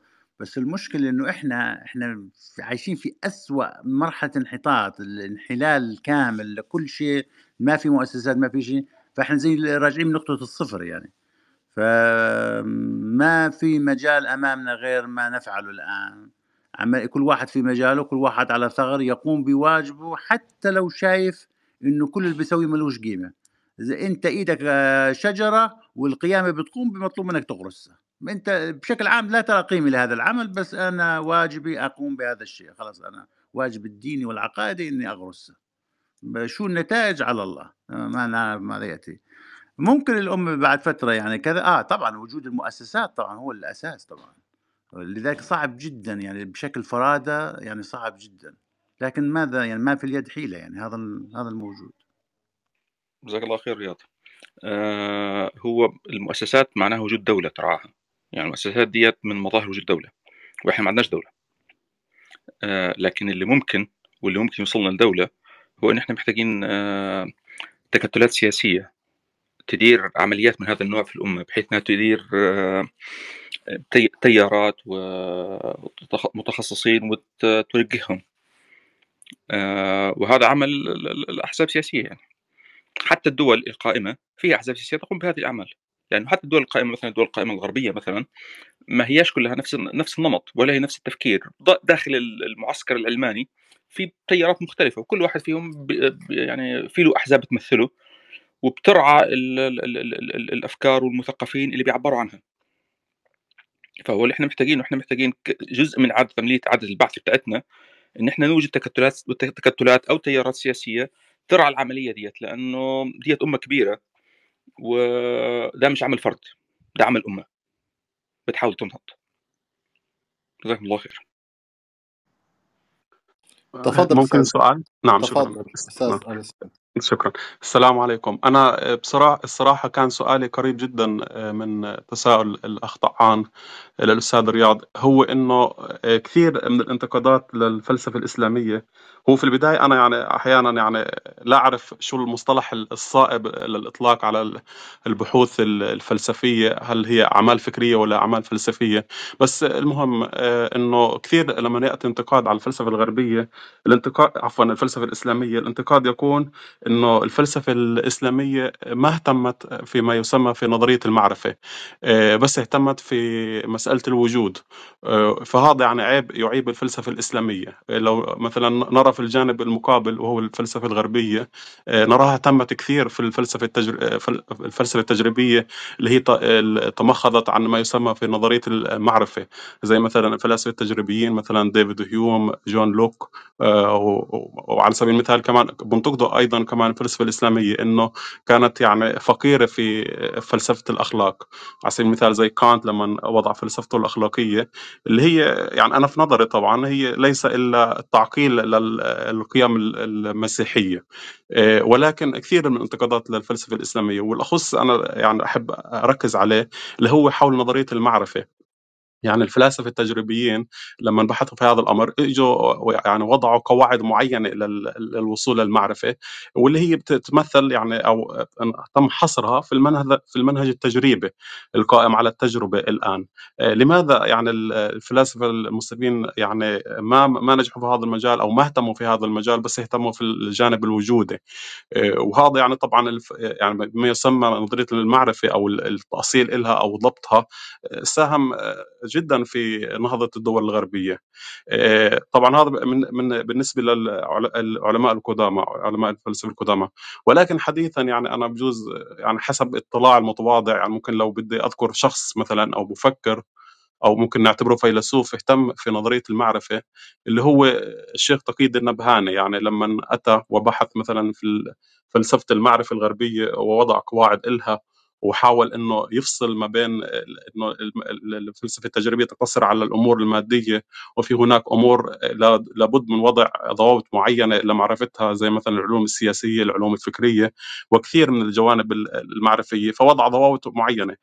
فلا أعرف إذا هناك أحد من المعاصرين فاهتم في الفلسفة ال- ال- في فلسفة نظرية المعرفة أو لم يهتم لا لا علم عنده ولكن سؤالي ليش الفلاسفة المسلمين يعني آه، فشلوا أو يعني ما نجحوا أو ما اهتموا في نظرية المعرفة؟ اللي لها أهمية أهمية قوية يعني لنهضة الشعوب تساهم جدا في نهضة الشعوب. آه، شكرا. نعم شكرا شكرا. هو بشكل عام آه، يعني أنا طبعا بالنسبة لابن رشد. أنا صحيح اهتمامي في ابن رشد لأنه ابن رشد عنده نقد قوي للفلسفة الإسلامية. يعني الأخطاء التي وقع فيها التي وقع فيها طبعا بسبب موقعه في كمتأخر عن الفلاسفة. الآخرين ابن بالذات ابن سينا والفارابي هم أكثر مؤثرين. فلذلك له يعني كثير من يعني أكثر من تقريبا 50% من من مقالات مش كتبه مقالات ابن رشد موجهة ضد هذول الشخصين ضد الفارابي والأخطاء وضد ابن سينا. يعني لا لا أكاد أذكر مقالة لم يذكر فيها ابن رشد ابن سينا ونقده شديد على ابن سينا وعلى الاخطاء وابن سينا طبعا هو أشد رجل تاثيرا في تاريخنا الإسلامي قاطبة. يعني لا يوجد أنا في نظري رجل أثر في وعي هذه الأمة مخالفا أم يعني حتى اللي خالفوه مثل ابن تيمية وكذا أثر فيه ابن ابن آه، آه، ابن سينا. فرجل مؤثر بطريقة فظيعة وأثر في أوروبا طبعا. فبالتالي نعم فبالتالي ابن نعم نقد الفلسفة مهم جدا والأسلوب النقدي مهم جدا وهذا هو الأسلوب الذي أنا يعني أنا بهتم في ابن رشد كناقد للفلسفة الإسلامية. إنه آه، مش قضية إنه بكره الفلاسفة وبحبهم مش وبدي أنقدهم لا كمحب لهم أنا أنقدهم كمحب يعني. أي نقد حقيقي نا- ناقم نا- نا- ناتج عن قيمة وعن معنى وله معنى. بالتالي أنا هذا الجانب مهتم فيه. أما بصراحة بالنسبة لل لا بالنسبة لنظرية المعرفة لا أنا بقول لك إن ال- الإسلاميين قويين قويين جدا في نظرية المعرفة بجوز إحنا ما عندناش اطلاع فيها لكن لا هم قويين جدا وبصراحة أقوى من أوروبا في نظرية المعرفة بالعكس أوروبا أصلا هز يعني عندهم خلل في نظرية المعرفة تبعتهم آه، بسبب جو نقص في جوانب كثير فيها. بس بشكل عام إحنا خلينا نأخذ مثلا نظرية المعرفة في في في شكلها الحديث. عندنا أكبر اثنين مثلا في فلسفة العلوم بتكلموا مثلا آه، كارل بوبر وتوماس كون مثلا. مثلا كارل بوبر اسمه مثلا مشهور و... وعملية اللي هي تكذيب النظريات وإنه العالم يجب يعني هدفه يكذب ما يعتقداته وليس تصديق. كلام فاضي كلام فاضي. كأصول معرفة كلام فاضي. بينما نروح على كارل بوبر توماس توماس كون مثلا. توماس كون هذا الرجل اللي مع إنه شهرته يعني هو فيزيائي ورجل علم في نظرية المعرفة الغربية الحديثة ماشي؟ لكن ليس بشهرة يعني كاسم يعني كارل بوبر آه، بجوز عند مختصين معروف أكثر بينما بين الع- العوام مش هذاك المعرفة. لكن هذا الرجل حقيقة يعني مبهر مبهر في تمكنه من نظرية فلسفة العلوم واعطائها وكذا. وهو متفق جدا على فكرة مع يعني كارل بوبر على فكرة توماس كون متف- متفق جدا مع نظرية المعرفة الإسلامية. وعن من عناصرها وكذا. لذلك أنا مبهور يعني انبهر بهذا الرجل قديش يعني يعني كيف جاب هاي الفكرة مرة واحدة دفعه واحدة بهذه الطريقة يعني. ف في هاي النقطة بالنسبة للجانب الت- التجريبي الت- الجانب التجريبي مهم طبعا مهم وهو جانب يعني بس نعرف إحنا إنه صار يا جماعة عندنا ثورة في, في العلوم التجريبية يعني عندنا صار وهذه الثورة مش سببها الغرب يعني بصراحة يعني اكتشاف قانون ال- التكامل والتفاضل عمل ثورة في اكتشاف القوانين الطبيعية. يعني قبل التكامل والت- والتكامل والتفاضل بجوز كل القوانين اللي بنعرفها عن الطبيعة كانت خمسه قوانين بتعدهم على اصابعك ماشي؟ قانون مثلا آه، أرخميدس قانون كذا قانون كذا معدودة على لأنه- بس لما مجرد ما صار عندنا القانون التفاضل والتكامل اللي فكرة النهايات هاي أعطتنا أداة متسارعة في كشف قوانين الكهرباء وقوانين الجاذبية وقوانين كل فجأة صار عندنا ثورة عنيفة في اكتشاف. فهذا ملوش علاقة بالجانب التجريبي. هو في أداة معينة نظرية كتير هي على فكرة التفاضل والتكامل آه، قانون نظري يعني. كهذه الأداة النظرية ادت لتسارع ضخم في اكتشاف القوانين. يعني صرنا إيش فهاي الفكرة ال- مش سبب يعني الناس بيفكروا إنه الثورة ال- العلمية اللي صارت في أوروبا سببها تجريبي. لا هو ال- الفكرة ما كانش عندنا الأداة النظرية. التكامل والتفاضل هاي الأداة أدت هذا التسارع المخيف في اكتشاف القوانين. قوانين الطبيعة يعني. مثل قوانين مثلا الكهرباء الثلاث قوانين الثيرموداينامكس كذا كله إيش له علاقة في مبدأ النهايات يعني. تمام. طيب عند حديثنا لموضوع نظرية المعرفة آه، أخ هنا يسأل ما هو آه، العقل الرشدي؟ يعني هناك وكأنه مصطلح ينسب إلى ابن رشد عقل ابن رشد أو العقل عند ابن رشد أو العقل الرشدي. فهل لديك توصيف أو شرح معين للمقصود بالعقل الرشدي أو العقل عند ابن رشد؟ يعني أنا بتذكر البدايات تبعاتي. لما كنت بقرأ ابن رشد لما كنت بقرأ شيء ما أفهمش يعني 10% من اللي بيحكي عنه بقول مش فاهم شو بس شكلهم بيحكوا عن شيء مهم هذا بس مش عارف إيش بيحكوا يعني. الفكرة بشكل عام عقل يعني الشيء اللي بيميز ابن رشد إنه هذا الرجل رسوخه في العقيدة عنده رسوخ عجيب. طمأنينة غريبة في في العقيدة تبعته يعني لا تهت... لا لا لا لا يعني لا لا لا تهتز عقيدته مع إنه يتكلم في أمور مثل أزلية الماده وأزلية الكون يعني أمور فكرية بطريقة عجيبة يعني. بس هي النقطة اني يعني عشان أنا أشرح المثال آه هذا الحكي لما كان طبعا أرسطو كان هو أبو العلوم وكذا هسه طبعا انتهى العصر هذا بس بشكل هذا يعني المثال كان يقول كالتالي إنه الرجل الذي لنفرض إنه في رجل مثلا مطلع على كل علوم النظرية علوم أرسطو ورجل إيش؟ على خلق حميد. من هو الأقرب يصير فيلسوف حقيقي؟ لا الرجل على خلق حميد. يعني الفكرة الأساسية في النهاية إنه عدم الدخول في هذه الأمور إلا ما تكون مؤسس الجانب العملي الأخلاقي الديني الورع أو التقوى اللي عندنا. هاي لأنه خطرة جدا إنك تدخل والهدف منها مش فقط إنك راح تفقد عقيدتك أنت مش راح تحصل على العلوم نفسها يعني لا يمكن لإنسان الإنسان الأقرب لتحصيل الفلسفة ولا تحصيل العلوم النظرية ال pure theoretical مش ال theoretical ال pure theoretical knowledge اللي هي الفلسفة الأولى بسموها مش الفلسفات الثانية هاي لازم تكون بمعنى الإنسان ممكن يحصل العلوم النظرية الفيزيائية والأحيائية والأمور هاي بيكون أتعس أخلاق بيكون يعني تبع أولاد صغار ماشي زي ما هو معروف في أوروبا. ماشي؟ يعني فيلسوف ويكون إيش مثلا مثلي مع الاولاد الصغار ماشي؟ آه لا يعني ممكن يحصل الانسان أما آه تحصيل ال pure theoretical knowledge لن يحصل عليه الإنسان لأنه هذا إيش؟ إعطاء هبة من الله. لا يعطيها إلا إذا ما كان الإنسان مثبت الجانب الأخلاقي تبعه. آه فبدك تميز بين الجانب النظري وال pure theoretical الجانب النظري الخالص. اللي بسموها الفلسفة الأولى مش الفلسفة الثانية. الفلسفة الثانية يعني يعني فلسفات الفيزياء الجانب النظري تبع الفيزياء الجانب النظري تبع الأحياء الجانب النظري تبع الطب الجانب النظري تبع طب الأسنان. هذا ممكن تحصله وأنت أخلاقك يوك يعني ما مشكلة. أما ال pure theoretical العلم النظري الخالص هذا لا يحصل عليه الإنسان لأنه هبة. يعني أنت ممكن تحفى زي ما ناس بنعطيهم أدوية وفجأة في ناس بيشفوا وفي ناس بيموتوا. ليش ما بنعرفش؟ ما بتقدرش تفسرها. أنت بتعرف إنه في نسبة 20% راح يموتوا. بس مين اللي بيموت ومين اللي بيحيى ما إحنا العلم مش قادر يفسر. ما بنعرفش. حتى لو كان ابنك أنت ما بتعرفش تخدمه. فتعطيه أدوية زي باقي الناس وبتقعد تنتظر في النتيجه من هذه هبة من الله. لماذا يهب الناس الشفاء ويهب الناس الموت؟ ما بنعرفش. وهكذا اللي نولج أنت تأخذ بالأسباب إذا أهم سبب هو فكرة إيش؟ اللي فكرة اللي تثبيت العقيدة وتثبيت التقوى والجانب الورع يعني أو خشية الله سبحانه وتعالى تزيد إيش؟ من احتمالية إن إن الله يهبك هذا العلوم. أما بدونها فأنت لا تأخذ الأسباب وغالبا مش راح تحصل هذا العلم يعني. فبدنا نميز بس بين العلمين العلم النظري والعلم النظري الخالص. بس هاي الفكرة بينها تمام بهذا السياق دكتور رياض يبدو إنه إبن رشد آه، سبق آه، حتى إيمانويل كانت في تحديد آه، معنى العقل وكيفية عمل العقل وحتى تصنيف العقل إلى عقل مادي وعقل نبوي وعقل رشيد وما شاكل. فهذا يؤكد إنه علماء الإسلام يعني أسسوا لنظرية المعرفة بوقت مبكر جدا وفصلوا فيه على أسس واضحة ومتينة. ما بعرف إذا عندك رأي بهذا المجال. نعم هو في في في في الأندلس في فترة ظهرت فيها الفلسفة. ابن رشد اللي هم مين؟ الثلاثة المشهورين. في واحد اسمه ابن باجة ابو اسمه ابن السايغ اللي هو السرقسطي من مدينه سرقسطه مشهور جدا. بيعرفش هذا يعني فيلسوف.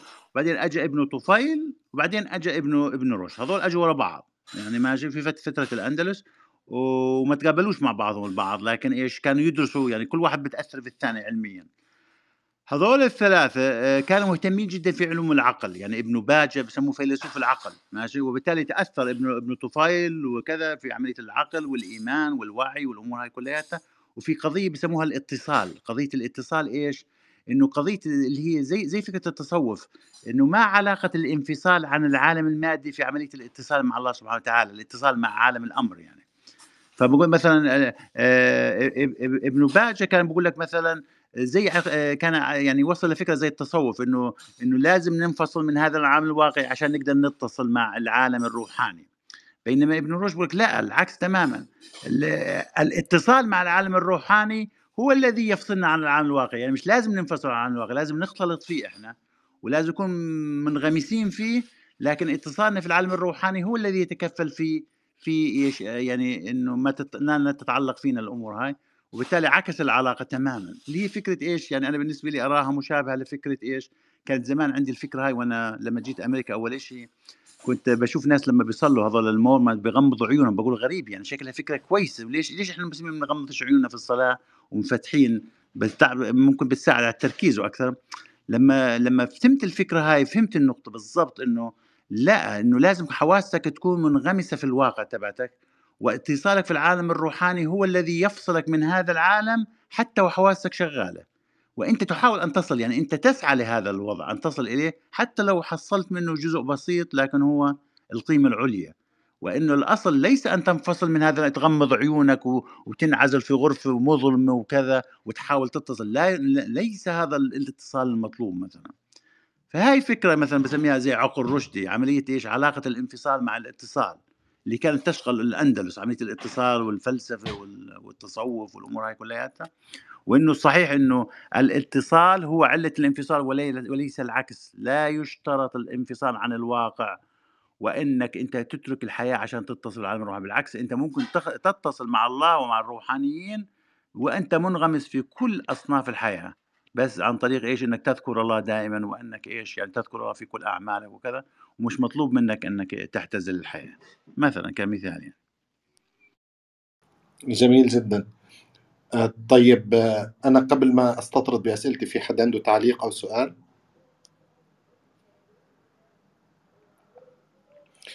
طيب إذا أكمل.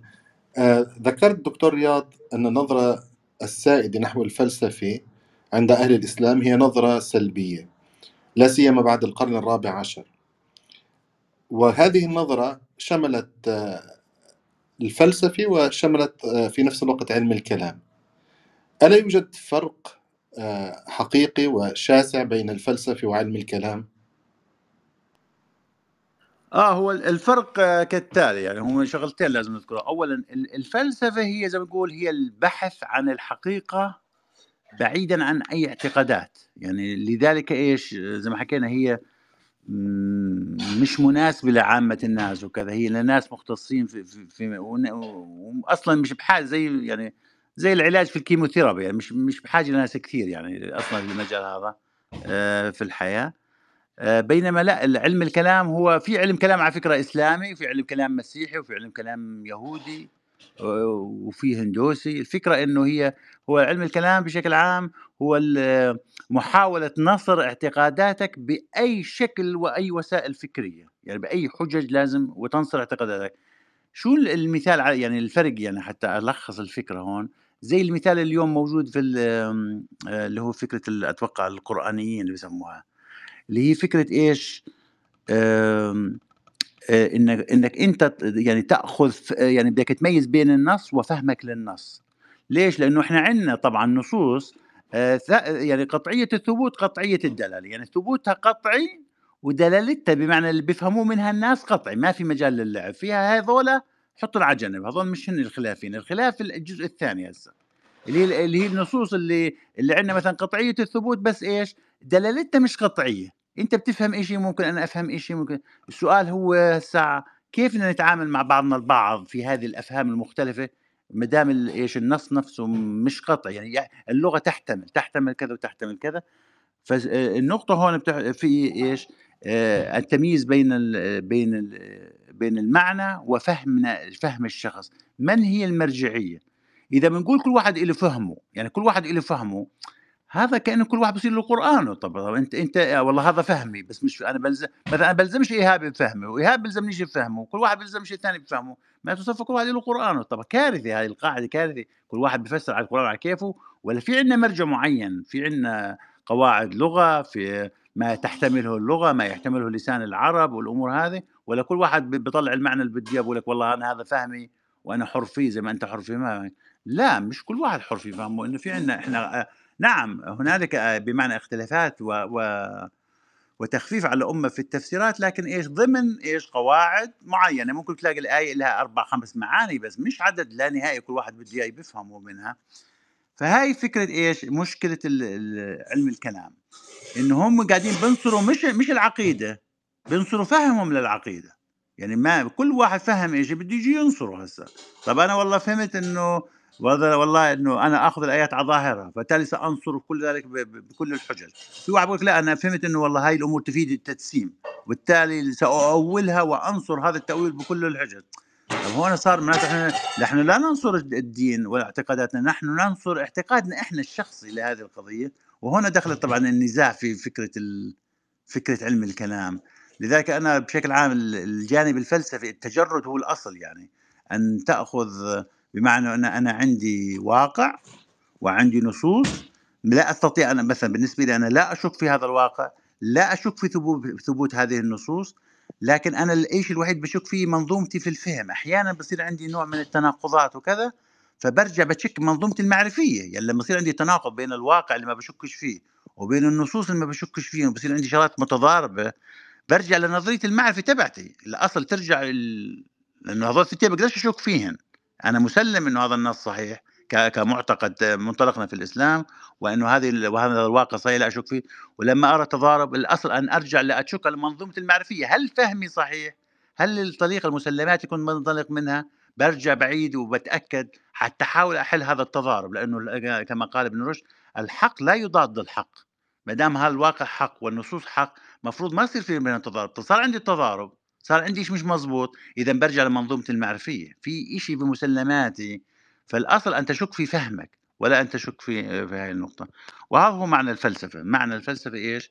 أن إنك يعني أن تطلب الحقيقة وبالتالي أن تركز في في تقييمك. أنت كل يوم قاعد بتقيم منظومتك المعرفية وكل ما تشاهد أي تضارب بين معتقدينك هذول في الواقع وفي النصوص بترجع لمنظيه المعرفة تبعتك وبتشوف شو عندي إشي أو إشي بسلم فيه مش مزبوط كأنه في إشي أنا كنت بعتقده كأنه مش مزبوط سبب لي اختلافات وبترجع إيش تقييم هاي النقطة. أي أن تعيد النظر في فهمك وفي فهم حتى فهمنا للآيات فهمنا للنصوص مش. مش القطعية قطعية الدلالة. في الآيات الأخرى إذا بتلاحظ لازم تعيد منظومتك المعرفية من جديد. هذا هو الفلسفة. علم الكلام لا خلص علم الكلام إنه إحنا منظوم فهمنا صحيح هذا اللي هذا هي الشريعة ما فهمناه هو الشريعة وبدنا ننظر بكل الطرق وبكل الحجج و بس أنت هسه طالع عامل pre-assumption أنت عامل pre-assumption منطلق منه وهذا مشكلة ال pre-assumption هذا. ما في شيء آه، غير الواقع والنصوص يعني الأشياء الموضوعية ما يكون يكون ثابت. كل شيء قابل للشك كمنظومتك المعرفية قابل للتقييم وإعادة النظر. إذا صار عندك أي تعارضات أو أي, أي إشارات إنه في شيء خطا فهاي الفكرة بشكل عام بعرفش إذا نجحت في تلخيصها أو لا. كأن مصطلح ديماغوجي هو أقرب إلى علم الكلام. يعني تلفيق الأدلة ومحاولة سند ودعم الفكرة بأي شكل ممكن بغض النظر عن مدى التناسق آه، المعرفي وترابط الأدلة وما نعم وأنا بصراحة يعني مهتم أسمع رأي الدكتور إيهاب في هذه النقطة مش فكرة علم الكلام والفلسفة فكرة اللي هي فكرة اللي هي الأشياء الثابتة مثلا اللي هي آه، نعم أنا أعتقد مثلا إن النصوص آه، ثابتة عندي كقران مثلا وسنة وعندي مثلا الواقع ثابت بس أحيانا بصير لنا بعض التضاربات وكذا فبرجع بتاكد من منظومتي المعرفية. الأصل هي فهمي للواقع ممكن يكون غلط فهمي للنصوص ممكن يكون خاطئ لهي النصوص المتشابهة أو المش قطعيه ممكن يكون وبالتالي بعيد برجع بعيد النظر بدك تعيد منظومتك المعرفية. هذا الطريق الوحيد للحل أو إنه واحد من ال assumption تبعي واحد مثلا يكون دينه خاطئ أو كذا يرجع إنه يا عم مش قادر أنا أعمل consolidation للموضوع. الموضوع في في اختلافات ضخمة. آه، ف- فكرة هاي إنه لو القرآن آه، ال- فيه اختلافات نجد فيه اختلافات بدك تحاول تحلها بس النقطة إنه القرآن لا يوجد فيه اختلافات كثيرة. بس هو في اختلاف طبعا في اختلاف في القرآن لكن لا نجد فيه اختلافات كثيرة آه، بحيث إنه مش قادرين نتعامل معها. لا قادرين نتعامل معها عن طريق النظر في نظر في نظرتنا في في نظرية المعرفة تبعتنا في مسلماتنا ومعتقداتنا المنطلقين منها في تفسير الواقع وتفسير النصوص. هذا اللي لازم نتأكد منه. وما دام القرآن بيلبي لنا هذا الشرط إنه لا يوجد فيه اختلافات كثيرة ممتاز. وجود اختلافات ما عندنا إشكالية لأنه أصلا هذا المطلوب منا إنه في اختلافات في مشاكل قاعدين بنحل فيها قاعدين شغالين عليها. هذه هي الحياة أصلا. أنت شغال على حل مشكلات معينة. هو ال- ال- ال- النقطة اللي بتقول فيها يعني على ما أفهمها إنك أنت بتقول ال- القطعي ماهوش محل للبحث. محل البحث هو أي شيء تاني غير القطعي. فالقطعي ده ممكن يكون شيء محسوس أو ممكن يكون شيء ثبت عقلا إنه قطعي. وفي الحالتين القطعي واللي ثبت عقلا قطعي ثبت عقلا قطعي لأمر ينتهي لح- لحس في الآخر يعني. آه فالقطعي ماهوش محل البحث محل البحث أي شيء تاني غير كده. وهذا الكلام ما فيش عليه خلاف يعني. وديت مشكلة ال ال ال ال ال ال الكثير من اللي بيتكلموا في علم الكلام لأنهم في الحقيقة بيستخدموا المنطق في غير في غير المحسوس. فبالتالي الأمر بهم لعك بشع يعني. أنا آه، من فترة حاولت أقرأ كتاب في الأصول الزركشي بيشرح فيه المستصفى آه، استبشعته وتركته. لأنه بدخل في أبحاث علم الكلام في المنطق في, في, في, في, في الأصول وبيخلط بين أبحاث الأصول وأبحاث العقيدة وبقى الموضوع في الآخر كلام في هوا يعني. لأنه عمال بيبحث في ذات الله وعمال بيبحث في, في أمور لا, يدرك الحس أصلا. طب أنت بتبحث كده ليه أصلا؟ ومش موضوعي أصلا عم عم في الأصول. ففعلا شيء شيء يعني ضار جدا يعني. تفت- تفتح كتب الأصول تلاقي كثير من الكلام اللي ملوش فايدة خالص. مضيع وقت وعلم وجهد تقارن الكلام ده برساله سبحان الله. رسالة مقروء كلام عربي. ببحث في في موضوع البحث. جزاك الله خير. نعم ونحن طبعا ممكن بس نقطة تفضل. يعني على أساس إضافة على نقطة الدكتور إيهاب ترى على فكرة نحن لا نعفي الفلسفة من هذا الخطأ يعني. أنا مش بقول الفلسفة لا بالعكس يعني. أصلا أنا اللي بيعجبني ابن رشد في نقده للفلسفة يعني دخولهم في أمور الشرائع وفي أمور آه، القدر واللوح المحفوظ وبعث الأجسام وال... بقول لك يا عمي هاي الأمور مش شغل الفلسفة ليش دخلنا فيها؟ ما حدا دخل فيها أصلا من من أصول الفلسفة إنه ما حدا دخل فيها فلماذا أنتم دخلتوا فيها؟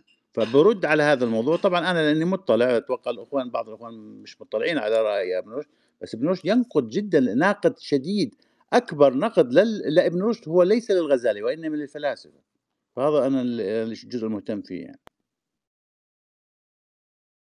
في سؤال أستاذ حسن لو سمحت. تفضل آه، نعم شكرا شكرا اشكرك آه، أستاذ رياض أنا كنت يعني حابب مثلا يعني لو توضح مثلا الضوابط آه، للوصول للمعرفة الضوابط اللي وضع وضعها فلاسفة الإسلام. يعني مثلا أنا أعطيك مثال بسيط. يعني مثلا الفلاسفة الغربيين آه، ق- يعني حددوا مثلا من ضمن الضوابط للوصول للمعرفة اللي هو الإحساس أو الحواس. ولكن آه، يعني أحد الفلاسفة أنا لا أذكر الاسم هل هو آه، جون لوك أو كانت لا أذكر الاسم بالضبط ولكن الفكرة هو قال إنه أحيانا الحواس قد تخدع. فقال يعني إنه أحيانا مثلا أنا حسي في تذوق شيء وأنا صحيح ليس كحسي تذوقه لما أكون مريض. فيختلف الطعم. ف... ف... فنشأت فكرة عن هذا الأمر إنه آه، م- مسألة التجربة إنه إخضاع المادة للتجربة وتكرار يعني وكمان يعني أه- هناك أهمية إنه لازم يعني أي فكرة أو معرفة بدي أوصل لها لازم تكون هناك إمكانية تكرار التجربة عليها للتحقق من صحة المعرفة. فخرجوا بهذه الفكرة. طب لو مثلا نقول مثلا نظرية المعرفة الإسلامية في هناك مثلا فكرة معينة أو تعريف معين مثلا آه، ممكن مثلا تعرضه لو تفضلت؟ آه، نعم. هو ال- الفلسفة الإسلامية مثلا من الضوابط في قضية المعرفة آه، مثلا الضوابط يعني شو الأساسات اللي بتنطلق منها أحد الضوابط زي النقطة اللي, اللي أنت ذكرتها. قالوا بالنسبة لقضية الحواس أن ثلاث احتمالات يا إما كل ما يظهر لنا صحيح يعني الحواس لا تخدعنا بالمرة يا إما كل ما يظهر لنا كاذب يعني الحواس تخدعنا خدع كامل ما فيش إشي بيوصلنا صح يا إما إنه بعض ما يصير صحيح وبعضها خطأ قال لك فمثلا قالوا الجزئين الأوليات مستحيلات لا هذا مستحيل إنه كل شيء يظهر لنا صحيح ومستحيل إنه كل شيء ما يظهر لنا كاذب لابد إنه بعض الأشياء تظهر لنا صحيحه وبعضها كاذب ونستخدم هذا في حل هذا في في معرفة الجزء الآخر وهذه هي نظرية المعرفة. بالتالي إحنا منطلقين من نظرية إيش إيش؟ إنه في جزء من الحواس نعم الحواس تخدع لكن ليست خديعة تامة. في جزء مثلا 5% 7% وات جزء بسيط صحيح. هذا بنسميه إحنا المعلومات الأولية البديهية المسلمات اللي راح ننطلق منها لأن ما عنديش دليل على صحتهم إلا مثل مثلا إنه الأزرق أزرق والأحمر أحمر ماشي عند عند البشر مش عند الرياض عند البشر. هذا جزء بديهي ما عندي دليل. يعني شو بعرفني إنه الأحمر أحمر والأزرق أزرق؟ ماشي انسى الاسم مش قضية الاسم الشيء اللي ظاهر إلي هذا هو اللي ظاهر لبقيه البشر ولا مش هو؟ فأنا منطلق إنه هو نفسه اللي ظاهر إلي هو اللي ظاهر للآخرين. فإنه ما فيش خديعة في هذا الجزء ونحن منطلقين من هذا لأنه ما, ما في دليل على هذا الأمر غير إيش؟ البداهة. وإنه هذا هو الأساس. فهذا اذا من ضوابط أي أساسيات نظرية المعرفة إنه نأخذ في هذا الجزء. آه نأخذ في إيش؟ في وجود البديهيات أو المعروفات المعرفة القبلية. طبعا يميزون بين البداهة والمسلمات في تمييز دقيق بس بشكل عام كلها تسمى معلومات أولية وعلاقاتها وإنه هذا هو الجزء اللي آه الذي ليس عليه دليل. مثل إيش مثلا؟ مثل مثلا إنه إذا في قيمتين عندي قيمتين X و Y يساوي قيمة ثالثة زي. فلازم القيمتين هذول يكونوا متساويات. بقول لك هاي بديهية ما عليك دليل ما في عندنا دليل. طب ليش المتسا... المتسا... المتسا... المساويين لقيمة ثالثة متساويين؟ ليش؟ بداهة ما عندنا ما عندنا دليل. ونحن نستخدم هاي البداهة مثلا في الرياضيات في إثبات أي شيء أصلا. هي أصلا بس الرياضيات ما عندها إثبات لهي القاعدة لأنه هاي من ال... بنسميها البيور الاعتقادات المحضة التي ليس عليها دليل ولا تحتاج دليل أصلا. اللي بيسأل عن دليلها بكون بيعرف شو القصة يعني. لأنه شو بتسأل عن دليل؟ واضحة جلية واضحة لا لا يشك فيها عاقل إنه المتساويين لقيمه هذا فإذا قضية هاي ثالثه قضية آه، الضوابط المعرفية قلنا في الحواس وفي قضيه إيش البداهة.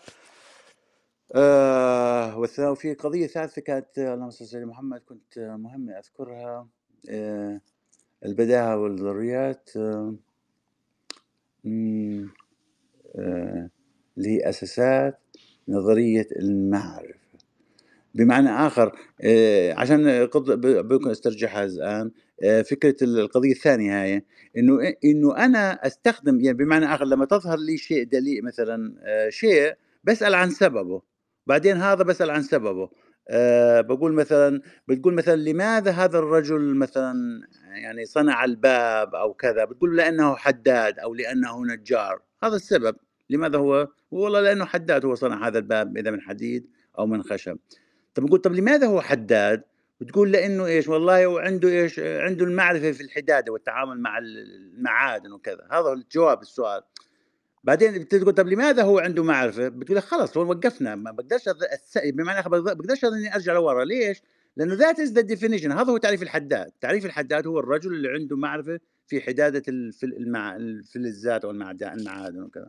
فلما نحصل هذا المعرفة اسمه حداد. هذا هذا تعريف. زي الايش العزابي هو اللي إيش؟ مش متجوز. خلص ما تسألنيش لماذا العزابي هو اللي مش متجوز. ما هو هذا اللي اصطلحنا عليه. هذا هو التعريف. فخلص هنا تنتهي المعرفة الإنسانية. ولا يوجد أسئلة فانتهينا من الأسئلة إنه إنك تصل للتعريف.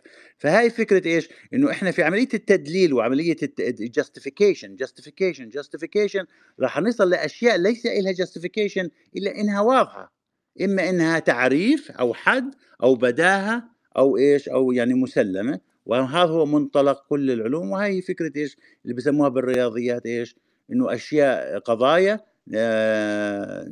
نعتقد جازمين بصدقها بدون دليل ما عندنا دليل أو العلم ما بيعرف ليش هي صادقة خلص يعتمد عليها في بناء كل المس... الأدلة الأخرى. فكل العلوم تعتمد بمعنى أيضا على فكرة البديهيات كل علم إذا من الضوابط إيش؟ إنه كل علم له بديهيات ومسلماته. ماشي الرياضيات لها بديهيات ومسلمات الفيزياء لها بديهيات مثلا من بديهيات الفيزياء مثلا أو مسلماتها إنه القاعدة القانون اللي بيشتغل هون هو نفس القانون اللي بيشتغل في مجرد أبصر إيش ماشي؟ القانون اللي بيشتغل هو نفسه بيشتغل غاد الجاذبية اللي هون هي الجاذبية الغاد يعني الهوموجينيتي التجانس الكون متجانس قوانينه كلها شغالة نفس الشيء اللي هون بيشتغل غاد ما عندهم دليل هذا هذه مسلمة خلص إنه من البداهة أو من الضرورة ان تكون الأشياء هكذا حتى نستطيع أن نفهم وأن ندرس هذا الوجود إنه القوانين اللي بتشتغل هون بتشتغل هناك. والدين طبعا الدين له بديهيات ومسلمات مثل إيش؟ مثل وجود الله سبحانه وتعالى. أفي الله شك بديهية ماشي؟ أو مسلم من المسلمات نسلم بوجود الله سبحانه يوم الآخر مسلم ماشي؟ أي لا يشك فيها إيش؟ عاقل وننطلق. فما بتيجي الأنبياء لا يأتوا ببراهين على هذه الأمور لأنه أنت منطلقين أصلا. الدين مبني على هذه الأشياء ولا يبرهن عليها. فهاي الفكرة كلياتها آه كان في عندي نقطة ثالثة بس آه في قضية يعني هاي هذول الأساسيات قاعدين الضوابط آه هاي هي إيش؟ هي أصول نظرية المعرفة. الإشي الأساسي في نظرية المعرفة الإسلامية إنه كانوا مركزين على بسموه إيش؟ العلم اليقيني اللي هو شو اسمه؟ التعريف اللي شو اسمه الاعتقاد الجازم الغير قابل للتزلزل ماشي هذا هو إيش؟ اللي هو هذا هو اللي بدهم اياه فهذا له علاقة مع البديهيات له علاقة مع المسلمات. وهو علم على فكرة نسبة قليلة من الأشياء اللي بنتعامل فيها إيش؟ اللي بنسميها قطعية، قطعية الثبوت، قطعية الد... نسبة قليلة من معلوماتنا، أغلب معلوماتنا إحنا البشر تقوم على غلبة الظن، يعني كل علوم طب الأسنان أو أكثر أكثر علوم طب الأسنان، أكثر علوم الطب، أكثر علوم الهندسة تقوم على غلبة الظن، يعني قواعد تشتغل أغلب الظن بس أحيانا أغلب دائما في استثناءات استثناءات, استثناءات ما تشتغلش تفشل. وهذا اللي نعتمده في القضاء ونعتمده كذا وهو اللي المعتمد عندنا في السنة السنة النبوية، ليش الناس عندهم إشكالية هسه مثلا في العصر هذا مع السنة النبوية؟ لأن تعتمد كثير في علوم على غلبة الظن، يا عمي طب الأسنان كله قائم على غلبة الظن، الطب كله قائم على غلبة الظن. ما أنا أنا أصلا أنا ما عندي إشكالية أن أحد عناصر عقيدتنا في قوته من العلوم اللي هو السنة النبوية في قوته من العلوم زي قوه الطب وطب الأسنان، ما الإشكالية في ذلك يعني؟ انه يكون لأنه كل أحكامنا يعني الطبيب لما بكون بيحكم بشيء بيعمل دايجنوزز يعني هو بتكون متيقن 100% ومستحيل يكون مغطي؟ لا بكون لك احتمال إنه يكون في غلط بس أغلب الظن هو هيك. وبروح كاتب عامل عملية وكاتب أدوية على الموضوع يعني. وكذلك القاضي إذا ظهر له في غلبة الظن إنه هذا الشخص فعل ذلك بيحكم مع إنه ممكن بقول لك آه ممكن إنه هذول الشاهدين الثلاثة كذبوا. هو مستثني هذا الاحتمال لا يستثنيه. بس خلص الأغلب إنهم صحيحين الأغلب إنهم صادقين ونحن نتعامل في حياتنا العملية في هذا الجانب. هذا هيك. فبدنا نجن يعني يعني نميز بين الجانب التجريبي العملي التطبيقي البراكتيكال نولج اللي بتعتمد كلها في أو أغلبها في على أو جزء عظيم منها من على الجانب غلبة الظن وبين الجانب النظري ال theory اللي هو إيش؟ اللي بتدخل فيه اليقينيات وكذا. وهو جانب صغير جدا. يعني قديش الجانب النظري في الطب وطب الأسنان؟ الجانب اللي إحنا بنحضر فيه محاضرات قديش بالنسبة للعيادات؟ بتلاقينا عندنا ثلاث. ثلاث سنين في العيادات وسنة بس نظري في طب الأسنان غير النظريات ال basic يعني. في سنة بس في طب الأسنان والباقي ثلاث سنين عيادات كله practical practice ماشي؟ ما له علاقة بال... بالنظري. بدك تميز بين دائما الجانب النظري والجانب البراكتيكال وأنه اليقينيات هي في الجانب النظري فقط وهو جانب بسيط في حياتنا بينما الجانب العملي أغلبه قائم على إيش؟ على الأغلب الظن. خلص ما دام أنت رجحت بتحكم وبكذا حتى لو كان عندك ممكن يكون غلط مش مشكلة كمل. ما ولا كل العلوم بتوقف كان كل التكنولوجيا هاي ما قديش في تجارب ومصنوعات وطائرات فشلت وكذا وسيارات تصنع بتطلع بتشتغلش. بس هذا لا يمنعنا إنه نعاود نصنع سيارات من جديد. من كل 100 سيارة بتطلع سيارة بتشتغلش. ماشي أوكي. لا بأس ممتاز شغال المصنع شغال تمام. قبل أن نذهب إلى الدكتورة سارة ثم أستاذ طعان فقط يعني أريد أن أؤكد على آه، نقطة أتوثق منها آه، مما قاله الدكتور رياض. حسب فهمي أنه العقل عند ابن رشد ينقسم إلى ثلاثة أقسام العقل المادي وهو متعلق آه، بالأشياء المادية الطبيعية ويمكن الحصول عليه عن طريق الحس العقل النبوي وهو العقل الذي يحصل عليه الأنبياء من خلال الوحي والعقل الرشيد وهو العقل الذي يحصل عليه الفرد بفعل تجربته وتدريبه وتنميته ويمكنه من خلال ذلك التعرف على الحقيقة والوصول للمعرفة الحقيقية. والعقل الرشيد عند ابن رشد من أهم مفاهيمه في الفلسفة آه، واللي بيعتبر هو الأساس آه، في الاستنباط العلمي والتفكير آه، الفلسفي وما ما يمكن أن يوصل إلى تحقيق النتائج المطلوبة والنجاح في الحياة في أي تعليق على هذا التقسيم؟ لا كويس بس هو يعني يعني يعني مثلا بشكل عام حتى نميز في قضية العقل من نميز بين العقل النظري من العملي. العقل النظري هي معرفة الأشياء التي وجودها ما لوش علاقة بإرادتنا. زي نشأة الكون مثلا. كيف نشأ الكون؟ كان في عدم ولا ما فيش عدم؟ في بداية لنشأة الكون ولا ما فيش بداية؟ دائما موجود الكون. هاي أمور نظرية ما لهاش علاقة بإرادتي بشو أنا بدي يعني. فهذا بدنا نعرف الحقيقة مش عارفين شو بدأ ما بدأش له دائما دائما موجود. هاي أمور نظرية بنسمي العلم النظري أي معرفة الأشياء التي وجودها وعدم وجودها ليس له متعلق بالإرادة الإنسانية. العقل العملي لا هو معرفة الأشياء الموجودات التي وجودها تؤثر في الإرادة الإنسانية. يعني رغباتنا بتأثر فيه زي وجود اللي هي الصناعات الإنسانية والأمور والأخلاق والأمور هاي آه إلها دور إرادتنا وبالتالي فهذا إيش التقسيم النقطة الثانية؟ يعني بين العقل النظري والعقل العملي وكل واحد منهم هذول له أقسام. بشكل عام العقل هو أو بسموه الإنتليجنس يعني آه، يقصد فيه آه، اللي هي فكرة شو اسمه؟ أو قبل ما أنتقل للنقطه الثانية هاي خليني أكمل على نقطة العقل النظري والعقل العملي. مثلا الإجماع قضية الإجماع عند الامه والخلاف اللي فكره الاجتهاد والإجماع.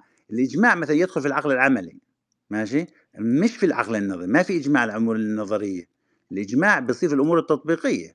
إنه والله شوف الناس بتوظوا هيك الناس بيأذنوا هيك مثلا كذا فتجمع الأمة فبنمشي معهم. ففي العقل العملي الإجماع ملزم ماشي؟ من لكن في الأمور النظرية ما أنت يعني لأنه اعتقادات الناس ما بتطلع شو بعرف شو الناس بيعتقدوا؟ بس الأمور العملية ما دام بيعتقدوا ما بده يطبقوا. فبالتالي أنا بقدر أحكم عليهم وبعرف وبالتالي أستطيع أن أجزم بالإجماع. إنه أجمعت الناس أو أجمعت الفئة أو أجمعت الأمة. ماشي؟ فمثلا هذا كمثال بين القضايا هاي. بنيجي لقضيه شو هو العقل بشكل ما هو العقل؟ العقل هي عملية إدراك يعني لفظه له هي الإدراك عملية الإدراك. فالإدراك طبعا هو له نوعين إدراك الذات وإدراك الغير. إدراك ذاتك يعني الإحاطة الإدراك أو الإحاطة هو العقل. فهناك إحاطة بالذات يعني موجودات تحيط بذاتها وموجودات تحيط بغيرها أو تدرك ذاتها أو تدرك غيرها. الآن شو العلاقة بين إدراك الذات وإدراك الغير؟ قلنا إف إذا إذا أنت تدرك ذاتك فأنت تدرك غيرك ماشي؟ بس العكس مش صحيح ماشي؟ إذا كنت أنت تدرك غيرك يعني أنت محيط يعني تتفاعل مع محيطك وتستجيب فيه يعني تؤثر فيه ويؤثر فيك لا يعني إنك تدرك ذاتك. مش مش واعي أنت شو اللي بتسوي مع إنك أنت واعي إنه هذا هذا بدي هذا أحسن من هذا وكذا.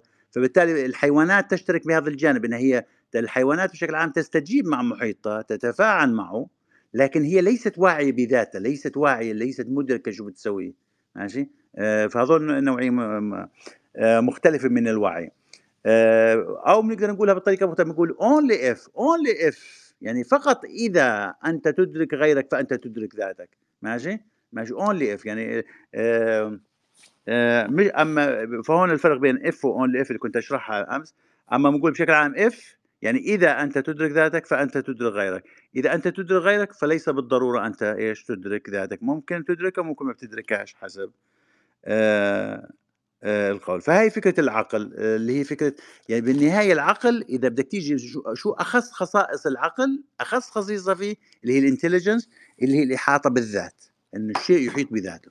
والشيء الذي يحيط بذاته أكيد بيحيط في غيره اللي عملية الإحاطة ماشي؟ لذلك مثلا شو الله سبحانه وتعالى ميزته الله سبحانه وتعالى؟ إنه لا أحد يستطيع أن يحيط فيه غير هو يحيط في ذاته ماشي؟ ما نقدرش نحيط فيه أو إيش يعني أو ندركه ادراكا تاما ندركه لكن ليس الإدراك التام كما هو يدرك ذاته ماشي؟ بينما بينما الله سبحانه وتعالى مثلا يدرك ذاته ويدركنا ويدرك كل الموجودات ماشي؟ فهذا الفرق بين الكمال والنقص اللي هي له علاقة في عملية الإدراك وعملية الإحاطة. وأنه محيط بكل شيء. ف فالإحاطة هاي بكل شيء يعني الإحاطة بالغير سببها إدراك الذات إنه محيط بذاته. آه ماشي. آه ما دام هو يحيط بكل شيء فهو أكيد محيط بذاته. بينما كان مثلا أنا بقدر أحيط بهذا الشيء أو أحيط بهذا الشيء يعني مدرك أشياء أخرى لا يعني ليس بالضرورة إن أنا مدرك ذاتي. لساته إيش؟ لأنه في أشياء كائنات أخرى مثل مثل الدواب مثلا كذا تدرك محيطه وتتفاعل معه.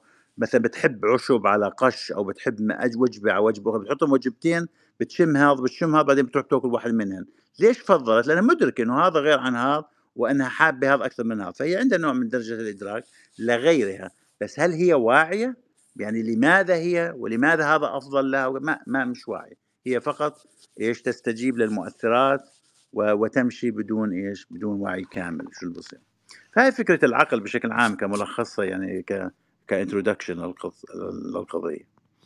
أنا في نقطة واحدة بس هون ما أنت ما فهمتها بالضبط. يعني كيف شو علاقة أو أهمية أو ربط العقل بإدراك الذات؟ هو هو هذا إيش زي ما نقول آه، بالفلسفة بسموها إحنا بندور على أخص خصيصة أخص خصائص العقل. يعني شو الإشي اللي إذا شفته بعرف إنه في في انتليجنس في الموضوع اللي هي إدراك الذات الإحاطة بالذات. هذا أخص خصائص العقل ماشي؟ وها وهذا أقول لك اللي بيلزم عنه ال- الشيء الذي يحيط بذاته هو حتما يحيط بغيره لازم ما دام بيحيط بذاته فهو يدرك غيره العكس مش صحيح فقط العكس اللي مش صحيح إن كونك أنت تحيط في الآخرين أو مدرك المحيط تبعك وتتفاعل معه هذا لا يعني إنك محيط معه لأن مليون يعني مثلا عندي الحجارة وال- والتراب لا يتفاعل لا يدرك المحيط تبعه بس مثلا عندي ال- الغزال أو الزرافة تدرك غيرها تدرك محيطها وتفضل عشبه على عشبه أو وجبه على وجبه أو ته- تهرب من خطر أو كذا. بس هذا هل هي واعية بذاتها؟ شو فكرة الوعي بالذات؟ خلينا أشرحها كيف بالضبط مثلا مثلا النحل مثلا بيبني أشكال سداسية والنحل مثلا بيساوي إيش؟ آه، طب هذا البناء الأشكال السداسية مش درجة من درجات الوعي؟ أكيد وعي. طب ليش ما سوى خماسية؟ وليش نفس الشكل دائما؟ أكيد عنده درجة من الوعي يعني عنده درجة من من المعرفة شو قاعد بيساوي. معرفة خفيفة بس موجودة عنده. ماشي؟ أو زي مثلا النمل اللي قاعد بخزن أكله للشتاء طب هذا ما عنده معرفه في إنه في في إنه هسه بنوفر أكل وبعدين تيجي ظروف ما نقدرش نجيب أكل. واضح إنهم عندهم درجة من درجات وقاعدين بيتصرفوا مع الانفايرمنت تبعهم بهذه المعرفة. بس هل هذا شو معنات شو معنات إنه واعي بذاته؟ خليني أشرح لكم شو معنات واعي بذاته. واعي بذاته معناته إيش؟ زي مثلا أنا دكتور أسنان أنا أخصائي تقويم ماشي؟ وعندي assistant تبعاتي هن أنا تقريبا بكون أقرأ كتب يعني بقول لهم ساون كذا بروحوا يساون كذا ماشي؟ آه، ساون كذا بساون الان مع الزمن بعد 15 سنة و20 سنة هن بيساوون نفس العملية بكررنا بكررنا بصير أشطر مني منها. يعني هن أحيانا باجي بدي أساوي الشغلة اللي علمتها إياها زمان صار أشطر مني لدرجة هي بتسويها أحسن مني لأن بتكرر نفس العملية. بس بضل أنا الدكتور وهي المساعدة تبعتي. ليش؟ لأنه أنا عارف ليش أنا أعرف لماذا أنا أفعل ذلك. هي بتعرفش بتعرفش ليه هي فقط تعرف كيف تفعل بس بتعرفش لماذا. طب شو الفرق بين العمليتين؟ الذي يعرف لماذا نحن نفعل هذا الشيء بين إنه فقط هو يعرف كيف نفعله بس بيعرفش ليش بفعله. الفرق بينهم إنه واحد منهم ممكن يتطور والثاني مستحيل يتطور. يعني هذيك بتضلها تساوي نفس العملية over and over and over ما في مجال تتطور مش بتعرفش ليش بتساوي هيك. هي بتعرف إنه أنا لازم أسوي هيك وأنا بعرف أسوي هيك وأنا هيك لازم أسوي بس الآن طيب هل في طريقة أفضل؟ هل ممكن مع التكنولوجيا وتقدم المواد والمعارف آخذ طريقة مختلفة؟ هذا بدك تعرف لماذا أنت تفعل. بتقول طب أنا أنا أنا أنا فعلا بساوي هيك بس أنا هدفي من العملية إن هذه النتيجة. الآن في مثلا مادة مختلفة وتكنولوجيا مختلفة بتعطيني نفس النتيجة فبقول خلاص خلينا نغير يا جماعة بدناش نسوي هيك وب... هذا ما بيقدر ياخذ القرار هذا إلا اللي عارف لماذا نفعل هذا الشيء. يعني واعي على عملية ال... لماذا أنا أفعل؟ أنا واعي في العملية نفسها مش فقط في الخطوات في الهدف للعملية كلها في الإحاطة في الموضوع كله من أوله لآخره ليش إحنا وبالتالي ميزت هذه الكائنات الواعي بذاتها أنها تتصو... تتطور تتقدم في المعارف و... و... و... هو التقدم اللي بصير عند الإنسان ماشي؟ بينما ال... ال... بتلاحظ النحل دائما بيساوي إشكال سداسية وبضل طول عمره يساوي إشكال سداسية ومش راح يتطور. بضل يكرر يكرر يكرر لأنه واعي باللي بيسويه بس مش واعي بذاته. لا يدرك العملية يعني لا يعرف لماذا هو يعرف بس هو بيعرف. بس أنا مش بعرف وبعرف لماذا أنا أعرف ولماذا أنا بعرف ولماذا أفعل هذه الأشياء وبالتالي عندي قدرة على تطوير هذه العملية وإخراجها باحصل على نفس النتيجة بطرق أفضل more efficient اختصار وقت resources أقل أرخص والأمور هاي كلها. فبالتالي في عندي هذا اسمه الوعي على الذات. أي أنك تحيط بال... بال... بالشيء من أوله لاخره دفعه واحدة فهي فكرة الإدراك والذكاء يعني. تمام أشكرك دكتور رياض. طيب أستاذ طعن اخذ الدكتوره سارة أم تريد أن تتحدث الآن؟ بعد بدي انطر لا تفضل تفضل دكتورة سارة. يسعد مساكم جميعا يعطيكم ألف عافية. الله يعافيك. كنت عم جرب لحق على الدكتور رياض يعني دماغي ما عاد استوعب ما شاء الله قد ما المعلومات آه، كتيرة يعني كنت عم جرب لحق آه، بس ما كل شي لحقته. لأنه ما شاء الله كتير يعني فدماغي ما استوعب طيب كنت أول ما جيت آه، سمعتكم عم تحكوا عن علم الكلام. و بدي أحكي عن أنا فهمي لعلم الكلام ودراستي أنا لعلم الكلام وحسب ما أنا بشوفه. أول شي بدي أتفق مع دكتور رياض إنه ال ال يعني الدين بده يكون مفهوم واحد. الله تعالى أرسل الأنبياء بدين واحد آه، وكانوا على عقيدة وحدة وبرسالة وحدة ولكن اختلفت شرائع الأنبياء. والهدف إذا كان حدا مش مطلوب يكون كل حدا فينا عنده فهمه الخاص بالدين لا بالعكس.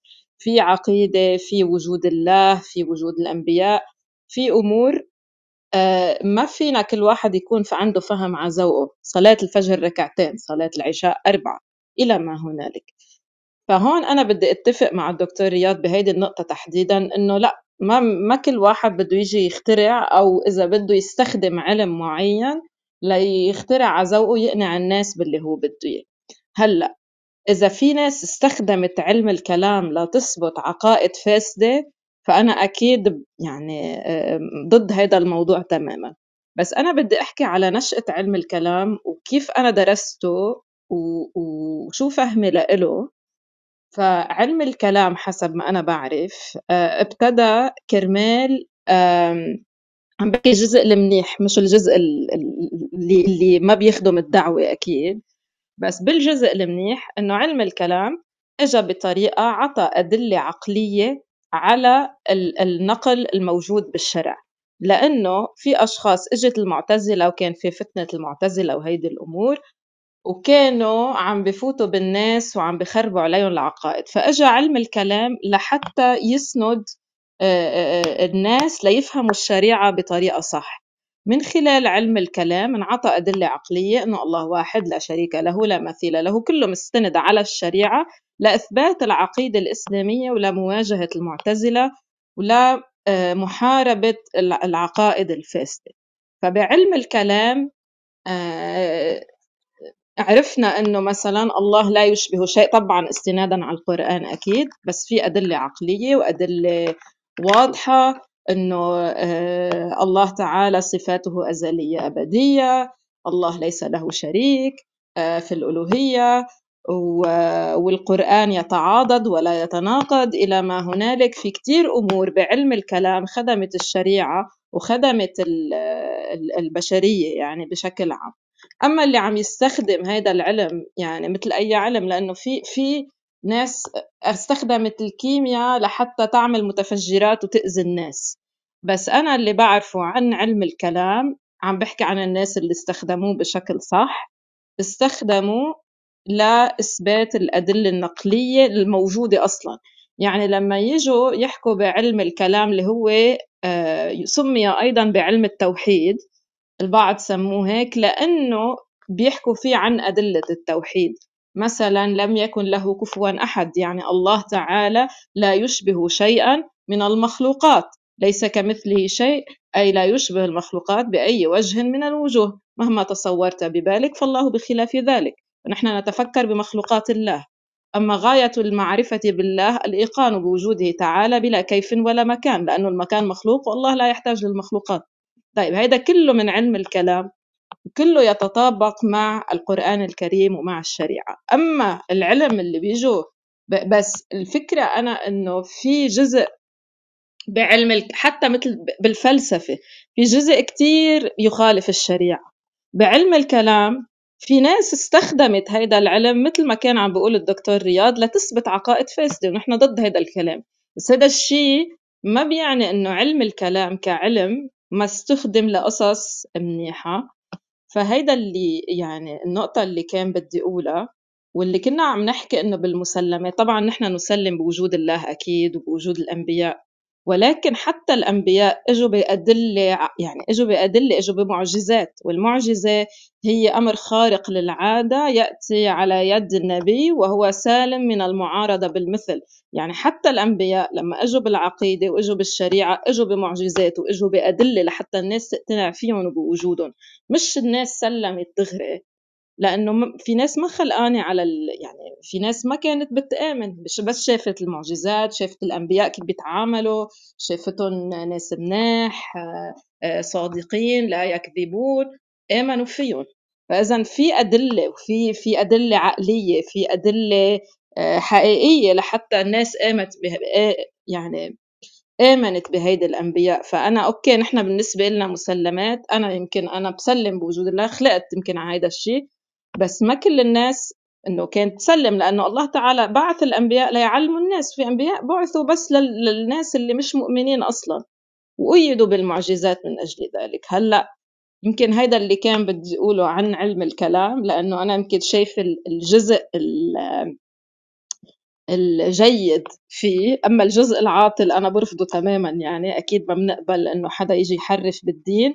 وبنستخدم أي علم من العلوم يعني هيدا منه مقبول وأنا بتفق معكم إنه آه نحن إجا الدين يعني لحتى نعبد الله ونوحد الله الذي لا يشبه شيئا من المخلوقات ويعطيكم ألف عافية والقد معلوماتي وشكرا طيب شكرا دكتور سارة دكتور رياض لديك شيء تود التعقيب فيه؟ آه، نعم هو يعني الجزء الأول المتفقين فيه مثلا هي فكرة أنه نعم هناك سوء استخدام مثلا للفلسفة هناك سوء استخدام لعلم الكلام. هذا أكيد ما حدا بينفي هاي النقطة لا عن علم الكلام ولا الفلسفة ومش هذا النقاش. النقاش لا هو في في أصول العلوم نفسها في أصل العلم الكلام في إشكالية في العلم نفسه أنا بقول لا لا أتكلم عن إساءة استخدامه لأنه هذا موجود في أنا بتكلم عن الفلسفة موجود عندنا نفس الشيء طب هو ابن رشد بنتقد الفلسفة الإسلامية أكثر من بنتقد أي شيء ثاني. في سوء استخدام للفلسفة نعم. آه بس مش هذا الكلام الآن في في أساسيات علم الكلام إنه منطلق من إنه هي حجج لدعم العقيدة أو دعم الشريعة بس الحقيقة هم حججهم لدعم فهمهم. يعني مش مش قابلين لا يقبلون التشكيك في فهمهم. يا جماعة الإشكالية أنتم هذا الفهم. مثلا خلينا مثلا نذكر مثلا جهات مثلا يعني في قضية مثلا آه، مثلا آه، قضية الكلام قضية الرؤية قضية النفي الجسميه عن الله أو عدم نفيها أو إثبات الجهة لله وعدم اثباتها طب هم بقول لك والله أنا مثلا والله قضية إن بتثبت الجهة إلى الله أن الله في الأعلى أو فوق آه أنت قاعد يعني يا أخي بقول لك يلزم عندي آه يعني حسب مفهومه بقول لك أنا حسب مفهومي يلزم منها الجسمية. هو لا يريد أن يشكك في هذا ال... طب هذا من... هي هي نقطة شرعية هي نقطة لا بالعكس هذا مخالف للدين. الله تعالى ليس جسما وليس موجودا في جهة من الجهات لا طب شوف طب أوكي طب أنا أنا بالنسبة لي بقول لك لا أنا هيدا بعلم الكلام هيك. يعني يعني بالقرآن لم يكن له كفوا أحد. أنا أعطيك مثلا نقطة مثلا في قضية الجسمية مثلا. أنا شخصيا أقول زي ما قال ابن رشد إنه نحن لا ننفي لا ننفي على الله ولا نثبت. الأصل هذا الشرع. إن لا نقول الله جسم لأنه ولا إذا ما نفى وما أثبت إذا ما نفى شبه الله بالمخلوقات. الجسم مخلوق هاي النقطة جاي له طول وعمق وعرض. أنا الله تعالى لا يشبه المخلوقات. أنا جبت أما هذا لا أما إذا ما نفيت فأنت شبهته للمخلوقات. هذا مش من الشرع هذا من فهمك. ما هي بالضبط الإشكالية في علم الكلام. هذا فهم لا هذا من الشرع لأنه لا الشرع لا لا. قال لك ليس كمثله شيء ليس أداة للنفي الكاف للتأكيد مثله جاي نكرة وعندما مم. تجتمع ليس النكرة مع النفي هذا يفيد العموم هذا من حيث اللغة. ليس ليس, ليس, ليس كمثل شيء, لا يشبه المخلوقات بأي وجه من الوجوه يا دكتورة ليس كمثل شيء لا تعني أن الله ليس جسم. منين جبتونا إياها جسم مخلوق ولا لا؟ ما انسى انسى ما بديش ادخل في الموضوع هسه لا ما بدي أسألك أنا هلأ هو الجسم مخلوق أو لا عذر عذر علم الكلام بالضبط ما هو البحث أصلا ما ينفعش عقلا. أنت تبحث بذات الله ذات الله مش متصورة تبحث عقلي في إيه بالضبط؟ بالضبط. اتركه خلاص اترك الموضوع. توقف توقف الموضوع خلاص لا توقف فيه لا نقول هو جسم ولا ننفي وما نتدخلش في الموضوع. الشريعة لم ما هو أنت لما ما تنفي الجسمية يعني يعني أنت هون عم عم هو في تكذيب للقران لا لا لا. لأنه لم يكن له كفوا أحد. محل يعني لما البحث. تقول ممكن جسم وممكن لا محل يعني البحث هون مش هنا. أنت. كذبت البحث القرآن. كله غلط. البحث كله غلط. بالضبط. يعني ما هذه مشكلة الع- علم الكلام. بيبحث ابحاث خطأ. انت بتبحث في شيء غير متصور. العقل لا يستطيع البحث في شيء غير متصور. فالبحث نفسه غلط. البحث خطأ لا ندخل فيه لا نتكلم فيه لا بديش أدخل في الموضوع كله يا عمي. أنا لا أريد أن أقول الله لا جزم ولا مش جزم أنا كل هذا الموضوع بدي أتركه. خلص هذا هو الشرع هذا هو الصحيح.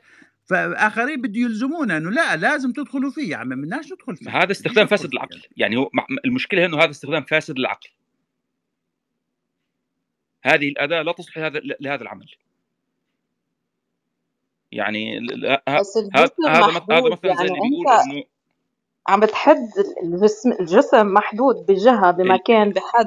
ال- الماء الله ال- الماء تعالى لا يؤ- لا يؤكل لا بالشوكه يعني لا معقول هذا يحس ولا يمس ولا يجس يعني هذا كلام الماء العلماء. لا يمكن أكل الماء بشوكة. صحيح. دي الماء ممتاز مخلوق. ولا يمكن بحث في ذات الله. ولا يقاس الخالق على المخلوق. نحن لا نبحث في ذات هذا الله. بحث في ذات أنا الله. ما عم بقول بس لما لما ينسب الجسم أو لا ينفى الجسمية. يعني أنت هون الجسم مخلوق ده ونحن ده, ده نتفق فرع إنه من الله تصور لا يشبه ده المخلوقات فرع من تصور الخالق في شيء. فوجب نفي الجسمية عن الله لأنه نحن بنقول لا يشبه المخلوقات. ما هو ده لا يشبه خلاص أقف هناك اللي اللي بعد كده ده كلها بناء على تصورات. يعني العقل عشان يبحث شيء لازم يتصوره. طب رب العباد لا يمكن تصوره. طب أنت بتبحث في إيه؟ ما هو ما ها لا يمكن تصوره. طب لأنه ما في صورة. لا لا يمكن اذا تصوره. لا يبحث فيه الله تعالى ليس شكلا ولا جسما ولا كل اخونا أخونا هالأمور اللي جالس عمال بيقول هنحده ولا مش هنحده؟ طب ما أنت عاوز تتصوره طب اقعد ساكت ما تصورش. لا لما تحد عم بتصور. أما لما أنت ما تحد ونؤمن بالله بوجوده تعالى بلا كيف ولا مكان هون أنت مش عم تحد. بس لما أنت دخل بدك تقول يمكن جسم يمكن فوق ويمكن تحت صرنا عم نحد بمكان مكان آه، الله آه ولم إذا يكن شيء غيره. إذ- إذا سمحتم لي آه، الخلاف هنا دكتورة سارة آه، خلاف في المنهج المعرفي كله وليس في المثل التفصيلي اللي عم يتم التطرق له. نعم. وبالتالي يعني حتى نتدارك هذه الجزئية لابد من إعادة آه، البحث إلى أصوله وهذا سيخرجنا عن الموضوع كله بصراحة. آه، يعني أنا تماما أفهم من أين جاء الدكتور رياض وأيضا من أين جاءت الدكتورة سارة. والدكتور رياض في طريقة طرحه للموضوع هو كان يرد على هذه المنهجية التي تطرحها الدكتورة سارة. والدكتورة سارة مثل كثيرين اعتادوا على هذا النمط من التفكير اللي بطبيعة الحال سيدافعون عنه لأنهم بات لديهم من المسلمات ومن الصعب آه، الأخذ والرد فيه من غير إعادة بحثه من جذوره فلذلك دعونا نتجاوزه الآن لكي نكمل. الآن نحن تقريبا وصلنا الساعتين وخمس دقائق. وما زال لدينا بعض الأسئلة البسيطة حول موضوع ابن رشد آه، علنا آه، نتمكن من الإجابة عليها بشكل سريع. أستاذ طعام تفضل. الله يكرمكم اللهم صل على سيدنا محمد. أول نقطة اللي كنت أنا بدي أشير إلها المتعلقة بالسؤال اللي ذكره الأخ للدكتور رياض حول موضوع نظرية المعرفة والضوابط وذكر هو فيما يتعلق بنظرية المعرفة عند الغرب ومن ضمنه ذكر الفيلسوف الألماني كانت يعني. لكن بس في نقطة آه، بدي أعرج عليها سريعا قبل ما أقول. يعني هو اللي ذكرته الدكتورة سارة إنه ذكرت إنه علم الكلام إنه قاموا العلماء ليردوا على المعتزلة أو غيرهم وجابوا أدلة على إثبات وجود الله. هو الخلاف أساسا بين علماء المسلمين ما متعلق أبدا لا بوجود الله ولا بكون القرآن كلام الله ولا أبدا. هو الخلاف متعلق بأفهام. يعني واحد بيفهم مثلا من الآيات إنه الإنسان ما له إرادة بناء على إنه وما تشاءون إلا أن يشاء الله مثلا. من يريد الله أن يهديه يشرح صدره للإسلام. فاعتبر فهمه هذا عقيدي. بناء على ذلك قال الإنسان ما له إرادة مثلا. وقس على ذلك. فعلم الكلام أسس ليس لإثبات وجود الله ليس لإثبات قطعيات الدين المتفق عليها بين المسلمين. وليس ليردوا على المعتزلة بأنهم قالوا ما هو مخرج من الملة وإنما هو رد واحد فهم من النصوص فهم معين. اعتبروا هذا الفهم البعض اعتبر هذا الفهم أنه يتناقض مع الإسلام مقابل فهمه اللي هو بيعتبر أنه هذا فهم الإسلام الصحيح فأصل لهذا العلم ليرد. فهو علم أسس لإثبات صحة فهم معين للإسلام في مقابل الفهم الآخر للإسلام. هذا موضوع علم الكلام يعني باختصار. بالنسبة لموضوع نظرية المعرفة يعني آه، اللي ذكره الدكتور رياض إنه على موضوع البديهيات والمعلومات الأولية اللي لابد من أن تكون قطعية يعني وإلا على أي أساس بده يمشي. الفيلسوف الألماني كانت أشار لهذه النقطة. الفيلسوف الألماني ما بيقول إنه نظرية المعرفة قائمة على التجارب بل هو يرد على من يقول بأن نظرية المعرفة تقوم على أساس التجارب لأنه بيعتبر إذا المعارف كلها مبنية على التجربة اذا لا يوجد قطع بالموضوع لأن التجربة متعلقة ب ب ب بالظن فبيعتبر هو لابد من وجود معارف هو بسميها المعلومات أو المعارف القبلية. أي القبلية أي قبل القيام بالفكر أو الحاجة لوجود المعلومات حين إجراء الفكر. فبيعتبر هو لابد من وجود معارف قبلية قطعية حتى أساسا أنت بعدين لاحقا تقدر تقوم بتجارب يعني. فهذا اللي ممكن إنه سمي بمعلومات سابقة أو شيء بكتاب التفكير. أو عند العلماء السابقين مثلا لابد من وجود معلومات أو وما إلى ذلك. فهذا يعني محاولة متعلقة ب آه، تبيان واقع نظرية المعرفة وعلى أي أساس بتقوم والتفكير انه كيف بده يمشي التفكير بالنسبة للإنسان يعني. بس هذه النقطة اللي وبارك الله فيكم. تمام أشكرك أستاذ طعن طيب آه، في عندي سؤال أنا آه، تحديدا حول علاقة ابن رشد بأرسطو. لماذا يعني يعتبر وكأنه أرسطو الأب الروحي لابن رشد؟ ومدى تأثر ابن رشد بأرسطو؟ وهل هناك كما قيل أو نقل عن البعض أن هناك محاولة لتأويل النصوص الشرعية لموافقة فلسفة أرسطو؟ دكتور رياض. آه نعم هو آه بشكل عام آه يعني عشان نشوف تاريخ الفلسفة الإسلامية تبعتنا إحنا قبل ابن رشد.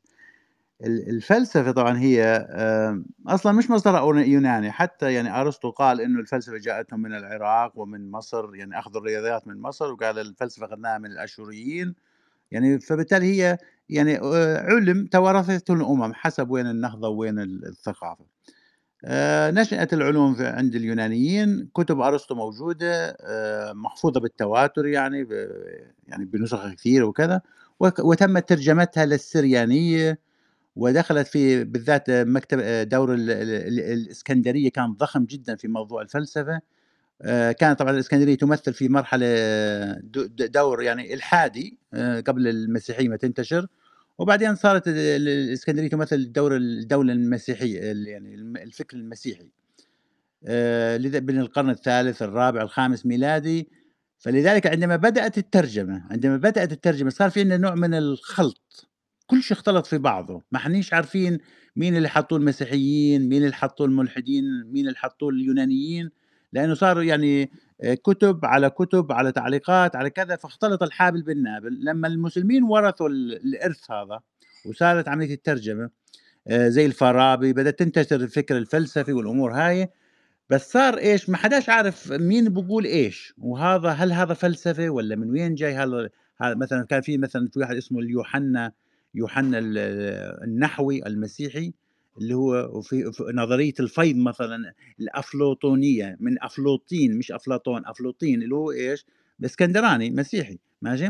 فهاي إيه هذا دخل في بس هذا ليس فلسفة فإحنا اخذناه نظرية الفيض مثلا كأثر في عند الفارابي وعند ابن سينا على أساس إنها جزء من الفلسفة هي ليست جزء من الفلسفة هي جزء أضيف إلى الفلسفة أثناء عملية النقل لأنه كل أمة بتضيف شغلات من عندها فابن رشد كان يعني فكرته إنه هذا الخلط لما قال أنا عندنا هاي المشكلة جوا قال لازم نروح يعني هو خصص حياته لهذا المهمة قال نروح نفص نفصّل الأمور، ما دام الأمور اختلطت عندنا وأمور صارت تضرب في العقيدة وخلافات وكذا، إنه لازم واحد يرجع في هذا التاريخ ويفصّل مين اللي قاله أرسطو ك كمصدر أساسي في الفلسفة، ومين الأشياء الأخرى التي قالوها تلاميذه أو شراحه أو إيش التابعين له، وهذا هو بسموها إيش، يعني هذا هو فعلًا ما حاول ابن رشد القيام فيه في حياته يعني، اللي بسموها إزالة الغموض أو ال ال ال الإشكالية التي في عبارات أرسطو. آه، والتفصيل في قضايا مثلا قضية كذا قضية كذا. آه، هذا رأي أرسطو هذا رأي مثلا أسكندر هذا رأي آه، ثامستيوس هذا رأي كذا. وتفصيل فيها وحل الإشكاليات اللي صارت بين المدارس بناء على هذا التحليل الذي قام فيه. فبتلاقي اللي بيتابع ابن رشد بيلاحظ إنه بيتبع هذا الاسلوب فانه يعني يأتي بأقوال المختلفين وهذا رأي أرسطو وبعدين يبدأ شو هي الإشكالية الموجودة وبعدين بقول لك هذا هو الحل ويبدأ يأتي بالأدلة تبعته بناء على ذلك. هل هو ينتهي آه، في الاتفاق مع أرسطو؟ نعم يعني بطريقة آه، آه، يعني جعلت البعض يقول إنه ابن رشد يعني يقدس أرسطو أو المعنى هذا كلياته. الحقيقة أنا بالنسبة لي يعني إنه أرسطو أنا فعلا أرسطو أرى ان هذا الإنسان مش طبيعي في قدرته التجريدية يعني قدرة التجريد طبعا الفيزياء تبعته متخلفة والعلوم طبعا متخلفة بالنسبة لعلومنا اليوم بس القدرة التجريد طبعا هذا الإنسان واضح إنه مش طبيعي. يعني عنده قدرة غريبة في في ال abstraction في عملية ال abstraction واللي هي العلم هذا. فهذه الفكرة اللي بشكل عام. لما تلاقي مثلا مثلا من النصوص مثلا عند ابن رشد بيقول لك مثلا بتذكر أحد النصوص المتأخرة في حياته قال ظننت لفترة إنه ابن, ابن الفارابي كان يقول كذا وأرسطو كان يقول كذا وقال وكنت أعتقد في فترة طويلة من عمري أن كلاهما صادق في بحسب الجهة الاعتبار إنه هذا من جهة كذا وهذا من جهة كذا لكن تبين لي في يعني في نهاية بحثي إنه حتى في هذا الموضوع لساته أرسطو الصحيح وابن رشد والفارابي خاطئ لهذا الدليل ويروح بيجيب لك الأدلة يعني. أو اعتقادات لماذا يعتقد بهذا ففعلا آه اللي بيتبع آه، ابن رشد يرى هذا الجانب فيه يعني. والحقيقة أنا أرى إنه رغم إنه يعني هي التهمة لابن رشد إنه هو يقدس أرسطو أنا أقول يعني من عندي الشخصي إنه لم لم يكفي أرسطو لم يكفيه ما يستحقه هذا الرجل من من لأنه فعلا أرسطو إنسان يعني في شيء جانب هو أكيد طبعا ليس نبيا أو كذا زي ما بيقولوا أكيد قدرة إنسانية بحتة يعني لكن لا شك إنه الرجل في مجال تخصصه مش طبيعي في في, في الإبداع هذا الابستراكشن تبعته. فهاي الفكرة اللي مطرحها مثلًا. يعني وهناك جانب في أرسطو طبعًا مثلًا يعني كثير جانب مثلًا خلّينا نحكي يعني بالنسبة أجده غريب مثلًا في أرسطو مثلًا مثلًا مثلًا موقف أرسطو من الربا. إسلامي بحت، يعني عنيف جدًا أرسطو مع مع الربا مثلًا، يعني العبارة الفقرة لمّا تقرأ أرسطو لمّا بينتقد الربا وكيف إنه هذا من يعني اسوء شيء أوجده الإنسان. فبتلاقي موقف أرسطو مثلا من المزمار غريب. يعني بالشابتر 8 بكتب السياسة في ثلاث جزئين ثلاث آخر شيء عن المزمار تحريم المزمار وكذا موقف من الموسيقى. وإنه المزمار آلة بغيضة يعني. تستغرب غريب إنه فعلا في تناسقات بتقول آه بسموه زي إيش؟ كأنه في لمحة إسلامية أرسطو حقيقة؟ آه في تأتيك هذا الشعور إنه في الرجل في لمسة إسلامية مع إنه طبعا هو سابق للإسلام بس في مواقف يعني متوافق فيها مع الإسلام يعني هذا هذا الموجود يعني. آه فهذا هاي بجوز النقطة اللي بعض الناس يعني بجوز بيلمحوا فيها مع أرسطو وضعه وكذا. آه موقف أرسطو من العبودية وعدم تحريمها إنه لا يجوز تحريم العبودية برغم إنه يخطئها بس بقول لك لا يجوز تحريمها مثلا لا يجوز تحريم هذا الشيء اللي اسمه العبودية مع إنه فيها خطأ ويجب أن تصحح يعني بسميها خطأ في الكيفية في كيفية الممارسة خاطئة خاطئة أما هي نفسها العلاقة الإنسانية صحيحة لا ما لا تحرم. بينما الكيفية التي يعني ال execution خاطئ ال execution تبع هاي الفكرة خاطئ آه، وهذا لازم يصلح. مثلا هاي الشغلات مثلا بتلاقيها غريبة يعني تحتاج الإطلاع والبحث حتى الإنسان يطلع عليها. ممكن الإنسان يصيبه انبهار يعني. لماذا أرسطو موافق للأديان في هذه الأمور مثلا؟ يعني هاي بشكل عام يعني. تمام. طبعا أنا حقيقة في عندي سؤال أخير يعني كونه دكتور رياض معنا فحاول أستثمر هذه الفرصة في آه، ما يطرحه ابن رشد حول أن الشريعة قسمان آه، ظاهر ومؤول وأن الظاهر منها هو فرض الجمهور والمؤول هو فرض العلماء. ومن ثم آه، قال أنه لا يحل للعلماء أن يفصحوا بتأويله للجمهور. فما هو قصد ابن رشد بالمؤول الذي لا يحل للعلماء أن يفصحوا بتأويله للجمهور؟ وهل هذا الكلام عند ابن رشد يشبه يشبه ما قيل عند آخرين حول أن هناك معنى ظاهري ومعنى باطني؟ للقرآن أم هذا شيء مختلف؟ آه هو ابن رشد آه زي ما حكيت آه، هو. آه، يعني تعرض لنظرية التأويل في مج... في نقطتين اللي هي آخر آخر جزء في كتاب آه، المناهج و... و... وجزء بسيط من كتاب ال- الفصل الفكرة ال... إنه بقول لك مثلا آه، الفكرة إنه هناك أشياء يجب على الكل أن يؤولها يعني ال- ال- الجمهور والعلماء مثل يعني نسوا الله. فنسيهم أو كذا مش عارف الآية بالضبط يعني معنى آخر واضحة اللغة واضحة إنه إيش؟ إنه ليس المقصود إن الله ينسى وإنما القصد إيش؟ إيصال المعنى إنه يعني بهذا المعنى. آه وهناك جزء آه مثلا لا يجوز تأويله لا للعلماء ولا لل, لل, لل يعني في جزء لازم يؤوله العلماء وال والجمهور وفي جزء لا يجوز تأويله لا علماء ولا جمهور اللي هي ثابت يعني النصوص القطعية الثبوت قطعية الدلالة.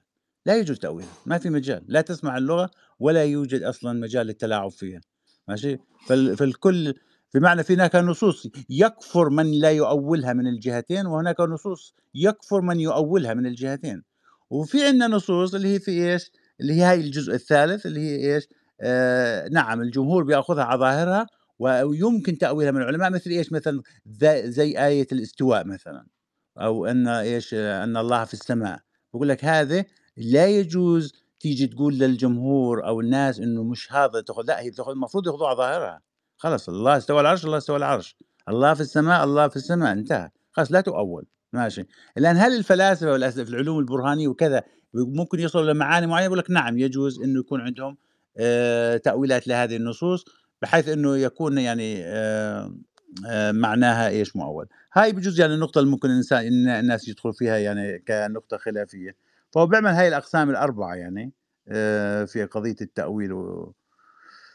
آه، آه، اللي هي النقطة اللي آه نعم ال- نقطة إنه القرآن له ظاهر وباطن نعم.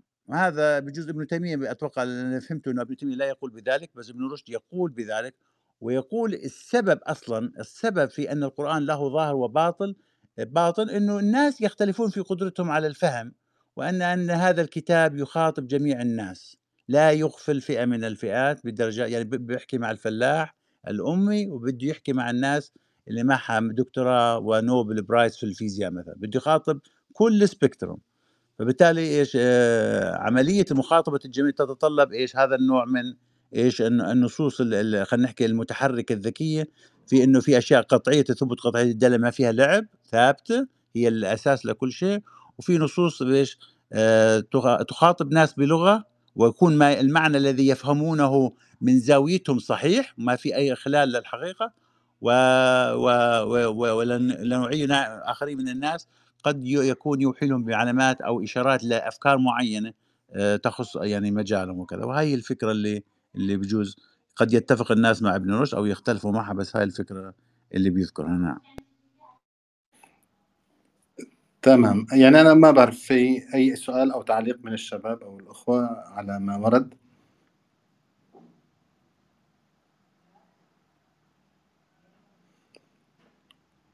آه، والله أنا بس هيك تعليق بسيط. أنا ممكن يعني يعني ألخص يعني ما تم تداوله في غرفة اليوم.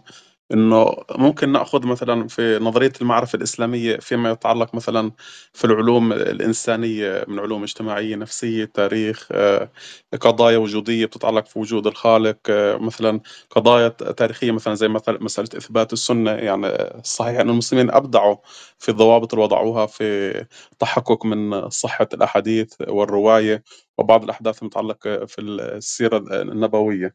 آه، أما ال- ال- ال- نظرية المعرفة اللي يعني ت- تبلورت عند الغرب آه، ممكن كمان نأخذها بالأخص المتعلقة في الأمور والمعارف المادية. كعلم ال- الكيمياء الفيزياء ال- الأمور الطبيعية يعني العلو- العلوم الطبيعية. ف يعني أنا يعني منظوري أو بخلاصة ال- الاستنتاج اللي عندي لا مانع من أخذ النظريتين المعرفيتين اللي أتت من العالم الإسلامي واللي أتت في من العالم الغربي.